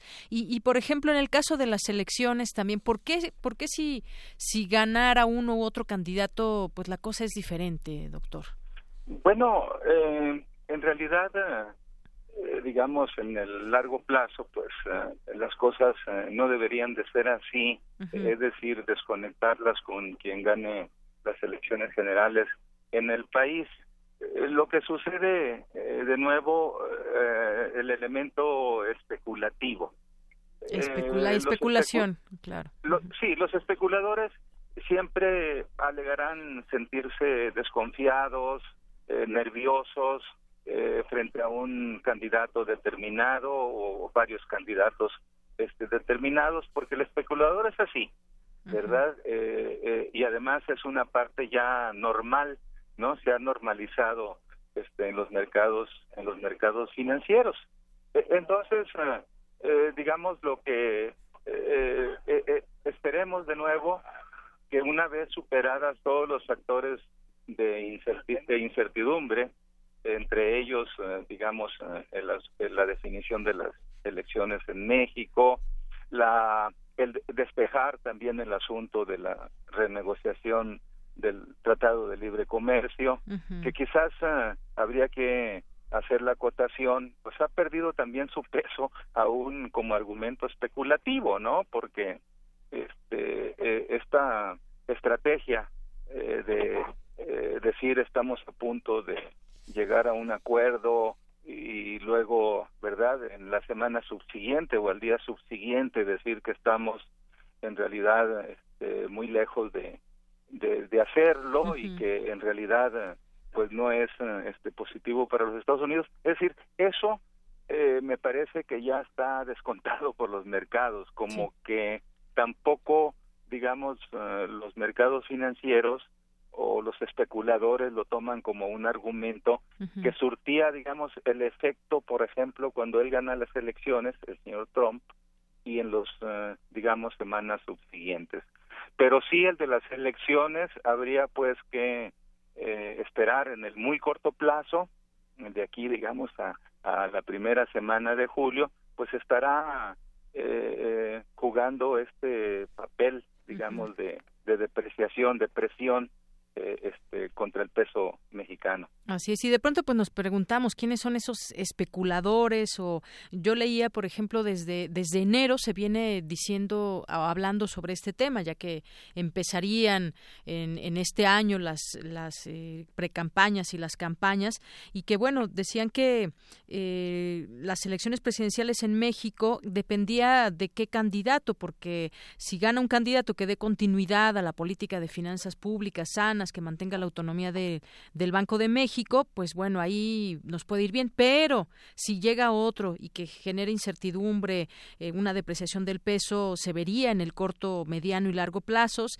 y se verían afectados el consumo. Es como, como ir ya eh, haciendo un panorama que, que ni siquiera sabemos si es real, que no se puede predecir de esa manera, ¿no? Y yo creo que es, es parte de esa especulación muchas veces errónea, puede ser, o, o no sé cómo usted lo vea.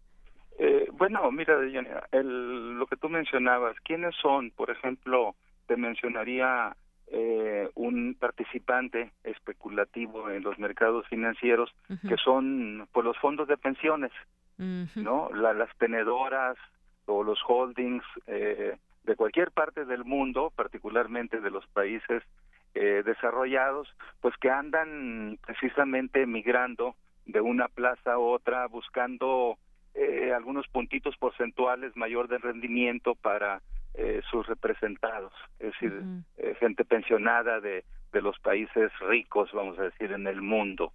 Entonces, ellos son eh, unos permanentes este, especuladores que emigran de una plaza a otra, a veces por eh, décimas eh, de punto porcentual y juegan un papel especulativo. Eh, también hay, por supuesto, grandes eh, jugadores, ¿verdad? Eh, recordemos que América Latina este, tiene bastantes millonarios y, y México, ¿verdad? Que en la última clasificación tenemos más de 50 multimillonarios y de esos 50, pues algunas personalidades que todos conocemos. Entonces, ellos eh, también eh, pueden ser un elemento perturbador porque ellos, eh, más en el caso, digamos, de México, eh, pues eh, hacen política, ¿no? Aquí resulta que todos hacemos política, a lo mejor menos los académicos, ¿no? Los que estamos, los Pumas, ¿no? O los politécnicos, pero pareciera ser un deporte ya muy muy practicado eh, por instituciones, ¿verdad? Eh, eh, no quisiera mencionar más allá de la que dije los propios banqueros, los propios Y no precisamente un deporte bien dominado, doctor. Bueno, bueno, incluso están un poco, yo siento, ya han, ya también la presión que ellos ejercían antes ha ido, vamos a decir, disminuyendo como una espiral descendente, ¿no? Porque a la hora del día eh, un voto de uno de ellos es un voto digamos de un ciudadano ordinario no eh, eh, promedio este mexicano. Sí. pero pero digamos es un juego de alguna manera pues se trata se trata de influir qué es lo que nosotros estamos observando en la línea recta a dos meses aproximadamente no de, de las elecciones en el país. Entonces de cualquier forma es un entorno interno doméstico pues muy convulsionado, ¿no? Muy inestable, eh, bien sabemos que se ha contraído eh, bastante eh, la inversión en los sectores fundamentales de la economía mexicana. eso evidentemente pues no nos ayuda en términos de, de productividad o de expectativas de productividad en el mediano plazo en México, ¿no? Entonces, eh, sí tenemos pues eh, como país eh, en lo colectivo eh, los ciudadanos pues eh, sentir todos estos efectos adversos que en el bienestar de nosotros pues estas, esta inestabilidad en los mercados cambiarios nos, nos causa no claro porque pues nos sí. agarra con un déficit sumamente marcado en términos de alimentos en términos de medicamentos en términos de muchos insumos este básicos para que la planta productiva existente opere. Eh, entonces, evidentemente, eh, verdad, eh, la adversidad eh, no la no la vamos a poder eludir eh, lamentablemente, ¿no? Y sin ser profetas del desastre Claro. o, o de ciencia lúgubre, como a veces se nos califica, objetivamente no tenemos otra alternativa eh, más que ver hacia adelante y esperar que eh, pues el proceso termine como termine pues eh, sea eh, en lo en lo general un ejercicio eh, democrático y, y que eh, pues eh, el, la heterogeneidad de intereses que, que convergen en el país pues aceptemos acepten eh, la voluntad eh, política de la mayoría de los mexicanos. Así es. O, por ejemplo, ese tema de que eh, si, si ya no siguen las reformas estructurales, pues vendría también una incertidumbre en los mercados y muchas otras cosas que habrá que analizarlo realmente si esto sería posible o no, o de qué depende. O nos dice por aquí alguien en Twitter, el Sarco y si desde que dejó los 10 decían que era temporal y regresaríamos a los 10 u 11, bueno, que eso ya tiene mucho más tiempo, pero ¿por, por qué no se puede regresar a esos momentos donde el, el dólar nos costaba menos y pues eh, teníamos más oportunidades? Bueno, a mí me platican mis papás, por ejemplo, que eh, ese cambio pues favorecía mucho porque era un, un cambio mucho más, de mucho menos pesos por un dólar, ¿no? E- Exacto, exacto. Habría que ver también esa dimensión que este, atinadamente eh, eh, ponderas. Eh, en realidad, eh, también la depreciación, eh, digamos, claro, controlada o, dentro de un esquema de política, por ejemplo, industrial en el sector manufacturero, pues es sumamente importante porque estimula la exportación.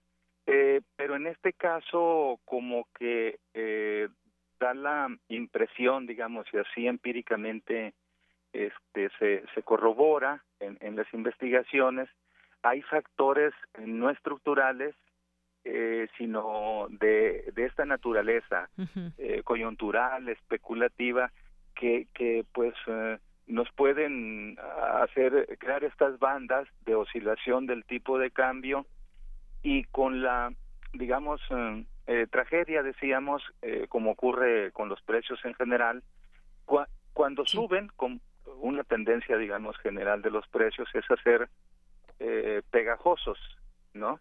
Eh, hay una palabra ahí, este, verdad que no la pronuncio, pero eh, sí, o sea, los precios eh, adquieren ciertos niveles eh, de, de, altura eh, y, y, y, aunque desciendan, eh, nunca, eh, digamos, rebotan hacia eh, los niveles sobre los cuales se dio, digamos, en este caso, alguna corrida corta contra el peso mexicano. Muy bien.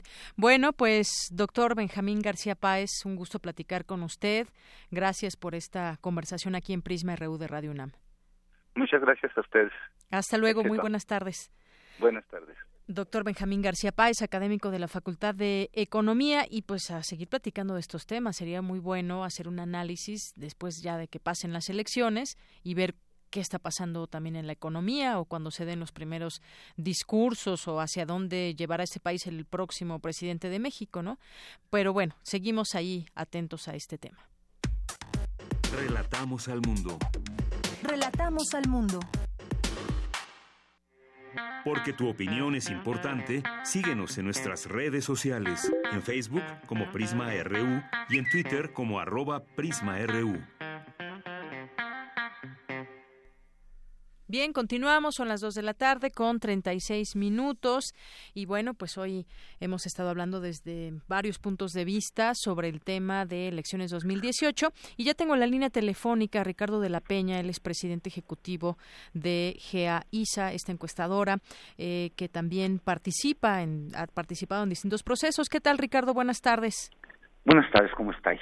Muy bien, muchas gracias. Pues en primer lugar, Ricardo, me gustaría que platicáramos sobre cómo, cómo es que se realiza una encuesta, es decir, en meternos a, a la encuesta, cómo es que funciona, cómo es que eh, pues tratamos de que sea los resultados más acercados a la realidad. Mira, hace ya 80 años, poquito más, eh, la, eh, en Estados Unidos se realizó un ejercicio una serie de ejercicios por los cuales tomaban muestras relativamente pequeñas, en torno a mil personas, a través de métodos aleatorios, seleccionando mediante formas probabilísticas apegados a los principios científicos de la estadística, a una muestra de personas, en lugar de compilar cientos de miles o millones de respuestas, pero que no necesariamente estuvieran distribuidas mediante un procedimiento aleatorio. De hecho, en aquel entonces, algunos medios de comunicación compilaban respuestas de su público acumulando millones de respuestas y sin embargo tenían datos que eran desviados respecto a las preferencias y con unos cuantos cientos de entrevistas se, se pudo constatar que podía estimarse con mayor precisión las preferencias. Entonces, estos métodos apegados a normas científicas son los que hoy día usamos. ¿Cómo lo hacemos? En México normalmente lo que hacemos es elegir una muestra de secciones electorales, eh, normalmente entre 100 y pues, 150 secciones electorales, acudir a ellas y en ellas elegir algunas viviendas en forma también aleatoria y de manera aleatoria dentro de cada vivienda elegir quién nos va a informar. Eh, agregamos toda la información que, eh, que juntamos en mil, mil quinientas viviendas, dependiendo el tamaño de muestra que hayamos elegido, y llevamos a, efecto eh, la, el cálculo de cómo están las proporciones de opiniones de los ciudadanos o de preferencias electorales cuando ese es el objetivo cuando ese es el objetivo justamente. Y, y, bueno, pues varias cosas que comentar porque pues hemos visto también en, en su momento, incluso pues a ustedes les pasó este tema de las encuestas que no, no, no salieron muy bien en el 2012, hubo algunos errores, no, no fueron los resultados eh, ya en la realidad acercados eh, a través de las encuestas. Eh, ahí, por ejemplo, ¿cómo es que, por qué se tienen estos errores? Mira, uno esperaría que la estimación producto de una encuesta fuera próxima con el resultado eh, de, una elección. Sin embargo, hay varios factores que pueden hacer que sea distinta. El primer factor es la diferencia entre el momento en que tomas la información y el momento en que se realiza la elección. Normalmente toma los datos en una fecha que no es el día de la elección y, y entre ese momento y el momento en que se elige puede haber cambios de preferencia por los ciudadanos. Ese es un factor. Otro factor es, uno entrevista al conjunto, al universo de los electores, y dentro de ellos algunas personas te, te dan una preferencia eh, y no necesariamente esa preferencia va a realizarse efectivamente en las urnas, puesto que no todos los electores terminan siendo votantes. En principio, alrededor de dos terceras partes, un poco menos, de los ciudadanos terminan acudiendo a las urnas. Y puede haber diferencias, e incluso pueden ser importantes las diferencias, entre el conjunto de quienes forman el electorado y el segmento de quienes acuden a votar. De hecho, ese es el factor que explica mejor las diferencias de por qué en 2012 se tendió a sobreestimar al hoy presidente de la República eh, eh, y a eh, y por ende aumentar la distancia entre él y otros competidores eh, porque había un segmento de, de electores que decían que iban a votar por él que realmente al final de cuentas no acudió a la urnas. Esto es el tipo de problema que puede presentarse en las mediciones y que es difícil de prever eh, es la presencia de sesgos que pueden ser sistemáticos cuando afectan no a una casa encuestadora en particular, sino un conjunto de casas encuestadoras o a todas aquellas casas encuestadoras que estén levantando información en un proceso electoral determinado. Así es, y bueno, pues como sabemos, las encuestas juegan un papel central en las campañas electorales.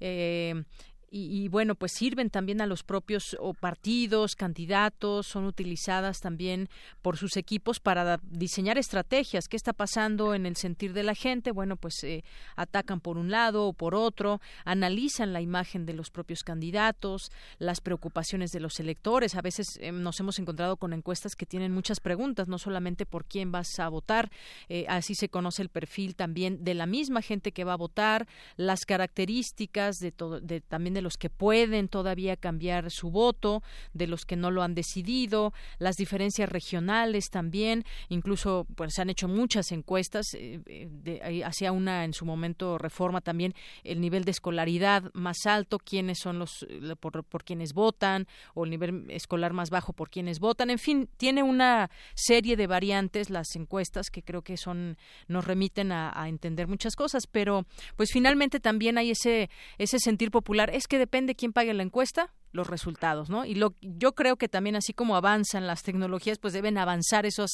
esos formas o esos elementos de irnos acercando más a esa posibilidad. Sabemos que hay encuestas que han definido eh, que han, se han quedado con esos resultados ya en la realidad, ya cuando son las votaciones, hablemos de muchos países, pero también se han equivocado. En este caso, ¿tú cómo ves ahora esta, pues este eh, pues los resultados que han tenido pues muy parejos la mayoría de las encuestas. ¿Crees que en esta ocasión pues se dé cada vez menos eh, paso a la equivocación? A ver, eh, el hecho de que las encuestas puedan no ser muy exactas, en ocasiones se debe a problemas técnicos, caso por ejemplo de las mediciones en Colombia, cuando el referéndum, bueno, el, plebiscito para ratificar el acuerdo de paz. Eh, hay, casos en que las encuestas miden correctamente, pero no estiman adecuadamente el reparto de otros aspectos como pueden ser los votos electorales. En Estados Unidos la elección entre Clinton y, y Trump fue muy bien medida en cuanto al voto popular, claro. pero no estimaba adecuadamente el reparto que favorecía favoreció finalmente a Trump en los votos electorales, los votos de los electores por cada estado, no no de los ciudadanos que votaron por cada candidato. Claro, esa diferencia grande entre, por ejemplo, México y Estados Unidos en el tema de elecciones, ¿no? Como, como se vota es diferente. En el caso de Estados Unidos es una, elección indirecta, en nuestro caso es una elección directa. Ahora, en el caso mexicano, eh, normalmente a lo largo del tiempo hemos tenido, eh, a ver, las encuestas han dado un buenos indicios de cuál es el formato de la contienda, quiénes son los contendientes efectivos. Si uno se pone a pensar que en, en, el año 2000 el Partido Acción Nacional venía de, de, de, tener una votación baja en el legislativo, en la elección intermedia, y que eh, por el contrario había salido muy parejo con el PRD, que entonces había ganado incluso la jefatura de gobierno, uno no tenía de dónde eh, esperar que fuese el PAN el contendiente efectivo del PRI. Sin embargo, las encuestas fueron anticipando que Fox y la Bastida serían los contendientes efectivos y que había un rezago relativo por parte de Cárdenas. Lo mismo en 2006, la contienda era claramente entre López Obrador y Calderón con un rezago por parte del candidato priista Madrazo y esto fue reflejado correctamente por las encuestas. Y en 2012 lo mismo. Eh, hubo mucha discusión sobre si era Josefina Vázquez Mota o Manuel López Obrador el que se ubicaba como el segundo lugar que contendía efectivamente con Enrique Peña Nieto y las encuestas fueron clarificando a lo largo de la campaña que se coincidían en que era López Obrador el, el contendiente efectivo y Josefina Vázquez Mota se había rezagado. Eso es lo que podemos pedir a las encuestas, una fotografía que nos dé cuenta en lo fundamental de cómo va la contienda. Eh, pedir a las encuestas que nos den con precisión absoluta, puntualmente, el dato exacto de cómo va a acabar, es exigirle demasiado una medición que son fotografías borrosas de la realidad en sí misma, porque es una realidad que está cambiando, que se está moviendo y las pruebas fotografías tienen márgenes de error estadístico y sesgos implícitos que pueden estar afectando la medición. Claro, es, es una forma, digamos, es una forma de tratar de entender qué está pasando. Además, cada elección tiene su particularidad, los candidatos cambian, la realidad del país también. Pero en este caso, pues vemos que han coincidido las encuestas. ¿Será que sea difícil cambiar las, eh, los resultados de las mismas? Ahorita en lo fundamental en el orden de los contendientes, el primero, segundo y tercer lugar. Está bastante claro, hay, eh, prácticamente no hay encuestas que ahorita difieran en ese ordenamiento de este 1, 2, 3. Lo que sí no está tan claro es la distancia que, que media entre estos primeros lugares, entre, el primero y segundo lugar.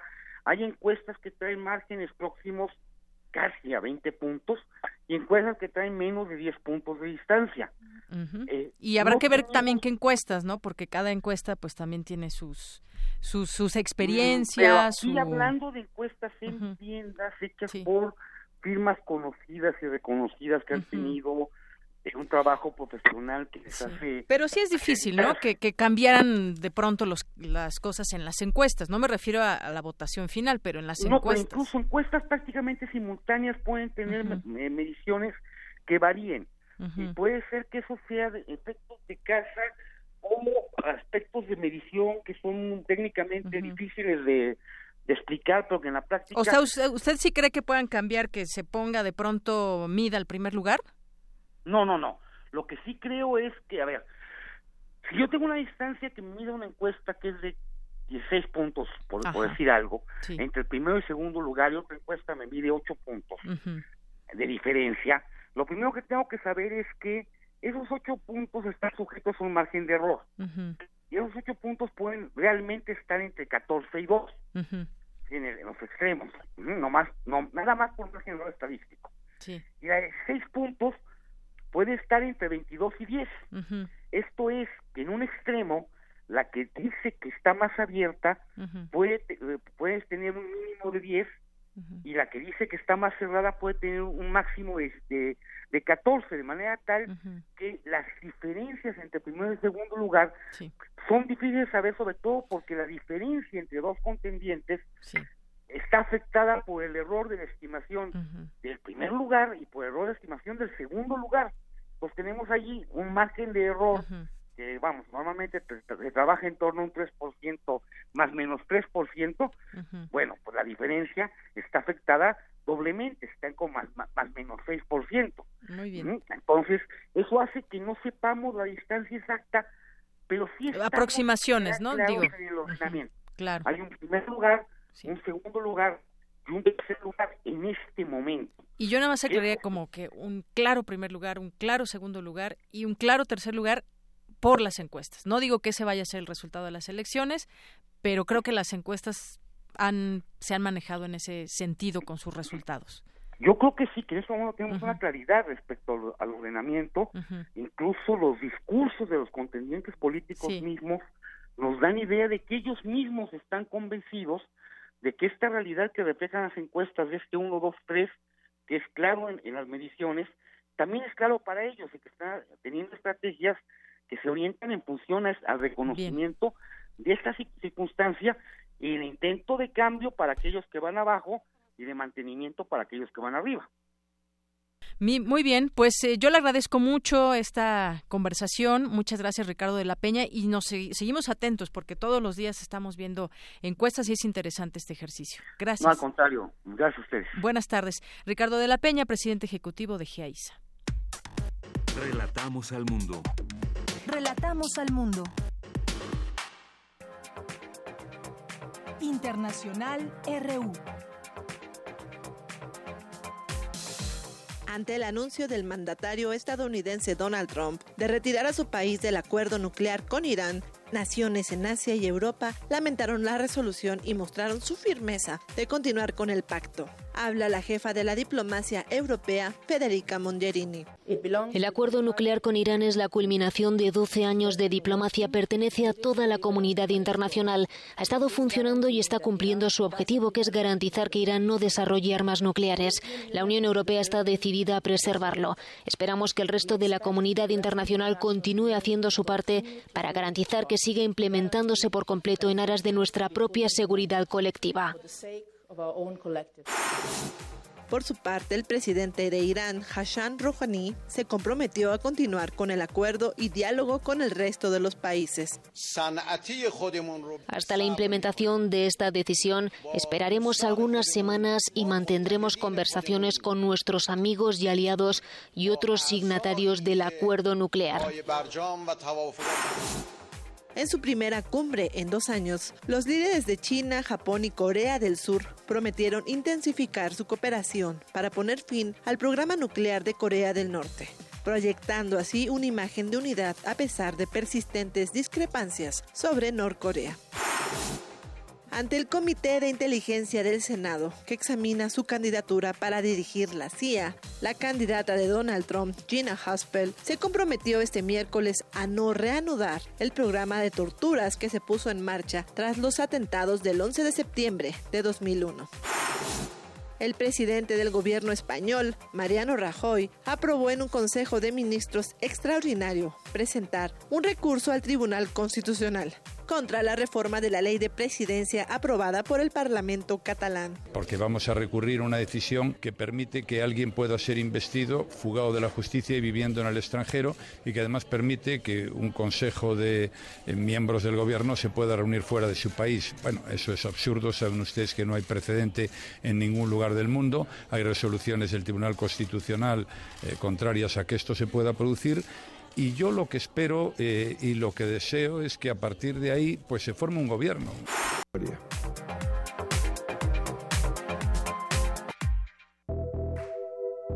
Colaboradores RU. Arte. Arte. Y le cedemos los micrófonos a Amanda de la Garza, curadora del MOAC, con nos va a hablar de la exposición de Tania Bruguera. Adelante, Amanda, buenas tardes. Hola, buenas tardes nuevamente eh, a ti y a todo el auditorio. Eh, me gustaría, digamos, tomar como punto de partida la exposición que estamos próximos a inaugurar en el MOAC, que es eh, Tania Bruguera, hablándole al poder, eh, que eh, revisa la trayectoria de Tania Bruguera eh, precisamente desde distintos ángulos. Y uno de ellos eh, eh, tiene que ver con toda una serie de performances que justamente investigan la noción de poder, el, el poder, digamos, también eh, del arte en cierto en cierta medida para eh, transformar la sociedad o incidir políticamente. Entonces bueno Tania tiene una serie de performances eh, históricos algunos muy muy conocidos que precisamente aluden a poner en las herramientas del arte eh, al servicio de determinadas causas, ha trabajado con migrantes, esta iniciativa, por ejemplo, de, eh, de hacer una petición al Papa Francisco de que todos los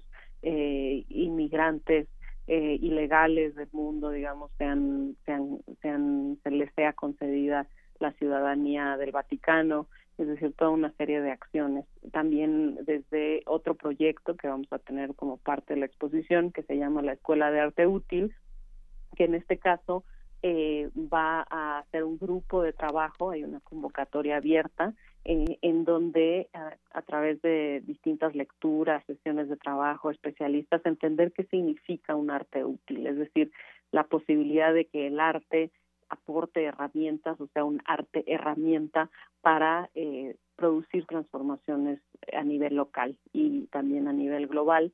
Y esto es muy interesante en el sentido de que eh, describe cabalmente los intereses de Tania Bruguera como artista, pero forma parte de un movimiento más amplio eh, que es eh, lo que se llama el artivismo, que es la conjunción de la palabra arte y activismo. Activismo evidentemente social, en donde muchos artistas han enfocado su práctica eh, a eh, no nada más en un sentido general a causas sociales, sino a pensar el arte como les comentaba como una herramienta. Por ejemplo, hace un tiempo tuvimos otra exposición de una artista croata que ha trabajado muchos estos temas, Andrea Kuluncic, en una exposición que se llamó Conquistando y construyendo lo común, en donde precisamente parte del resultado de la eh, de la exposición y del proyecto en general era construir una especie de caja de herramientas de eh, autoorganización social, tomando como ejemplo eh, distintas asociaciones civiles y comunidades que habían logrado eh, solucionar más bien problemáticas de infraestructura a partir de procesos de autoorganización social. Eh, y eh, en conjunto con estas organizaciones eh, ocurrieron un sinnúmero de actividades dentro del museo, así es como va a suceder en la Escuela de Arte Útil, en donde el museo se convierte, o esa es la intención de muchos de estos artistas, el, en la plataforma, es decir, el museo se convierte en un espacio en donde la obra de arte eh, por decirlo así, pasa a segundo plano, porque la obra de arte está conformada por las interacciones o la posibilidad que ofrece un espacio museístico para producir un encuentro, eh, momentos de organización social, eh, encontrarse con otros, como ya decía, para eh, discutir problemáticas locales y también globales que nos aquejan como sociedad. Entonces, eh, hay muchos puntos de partida, digamos. No, eh, claro, hay artistas que están interesados de una forma eh, mucho más metafórica o alegórica sobre problemas sociales, es decir, que eh, hacen algún trabajo sobre una temática social. Eh, la gran diferencia sobre, sobre este tipo de artistas que trabajan desde la noción del artivismo tiene que ver con poner al servicio de la sociedad y de determinadas causas sociales eh, eh, las herramientas no nada más prácticas, es decir, no nada más el poder diseñar un cartel, sino las plataformas, el lugar de visibilidad que tiene el arte en determinados circuitos y también, eh, digamos, las potencias o las potencialidades que se pueden producir a partir de esta interacción con el arte y, eh, por ejemplo, la construcción de performance, la construcción de canales de comunicación que den visibilidad a estas causas. Entonces, es un es un tipo de trabajo muy interesante que se ha expresado de diferentes maneras y también bajo eh, diferentes eh, trasfondos teóricos, ¿no? Con consecuencias distintas. Creo que eso eh, también hace a muchos otros artistas cuestionarse si esto es la vía, si al arte le corresponde construir un activismo social o incidir de esta manera en la sociedad. Entonces no es una, como en muchas de las discusiones en el arte, no es una discusión cerrada, sino más bien que abre pautas de reflexión sobre lo que significa hacer arte hoy en día. Muy bien, pues como siempre, muchas gracias Amanda. Eh, ya tendremos oportunidad de visitar esta exposición de Tania Bruguera y con todo lo que nos has dicho, pues bueno, se genera mucho más ese interés. Te lo agradezco mucho y nos escuchamos el siguiente miércoles. Muchas gracias, hasta luego. Hasta luego, un abrazo Amanda de la Garza, curadora del Museo Universitario de Arte Contemporáneo. Son las tres en puntito, mi nombre es Deyanira Morán, a nombre de todo el equipo, gracias, buenas tardes, buen provecho y hasta mañana.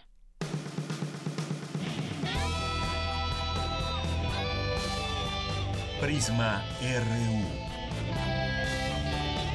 Relatamos al mundo.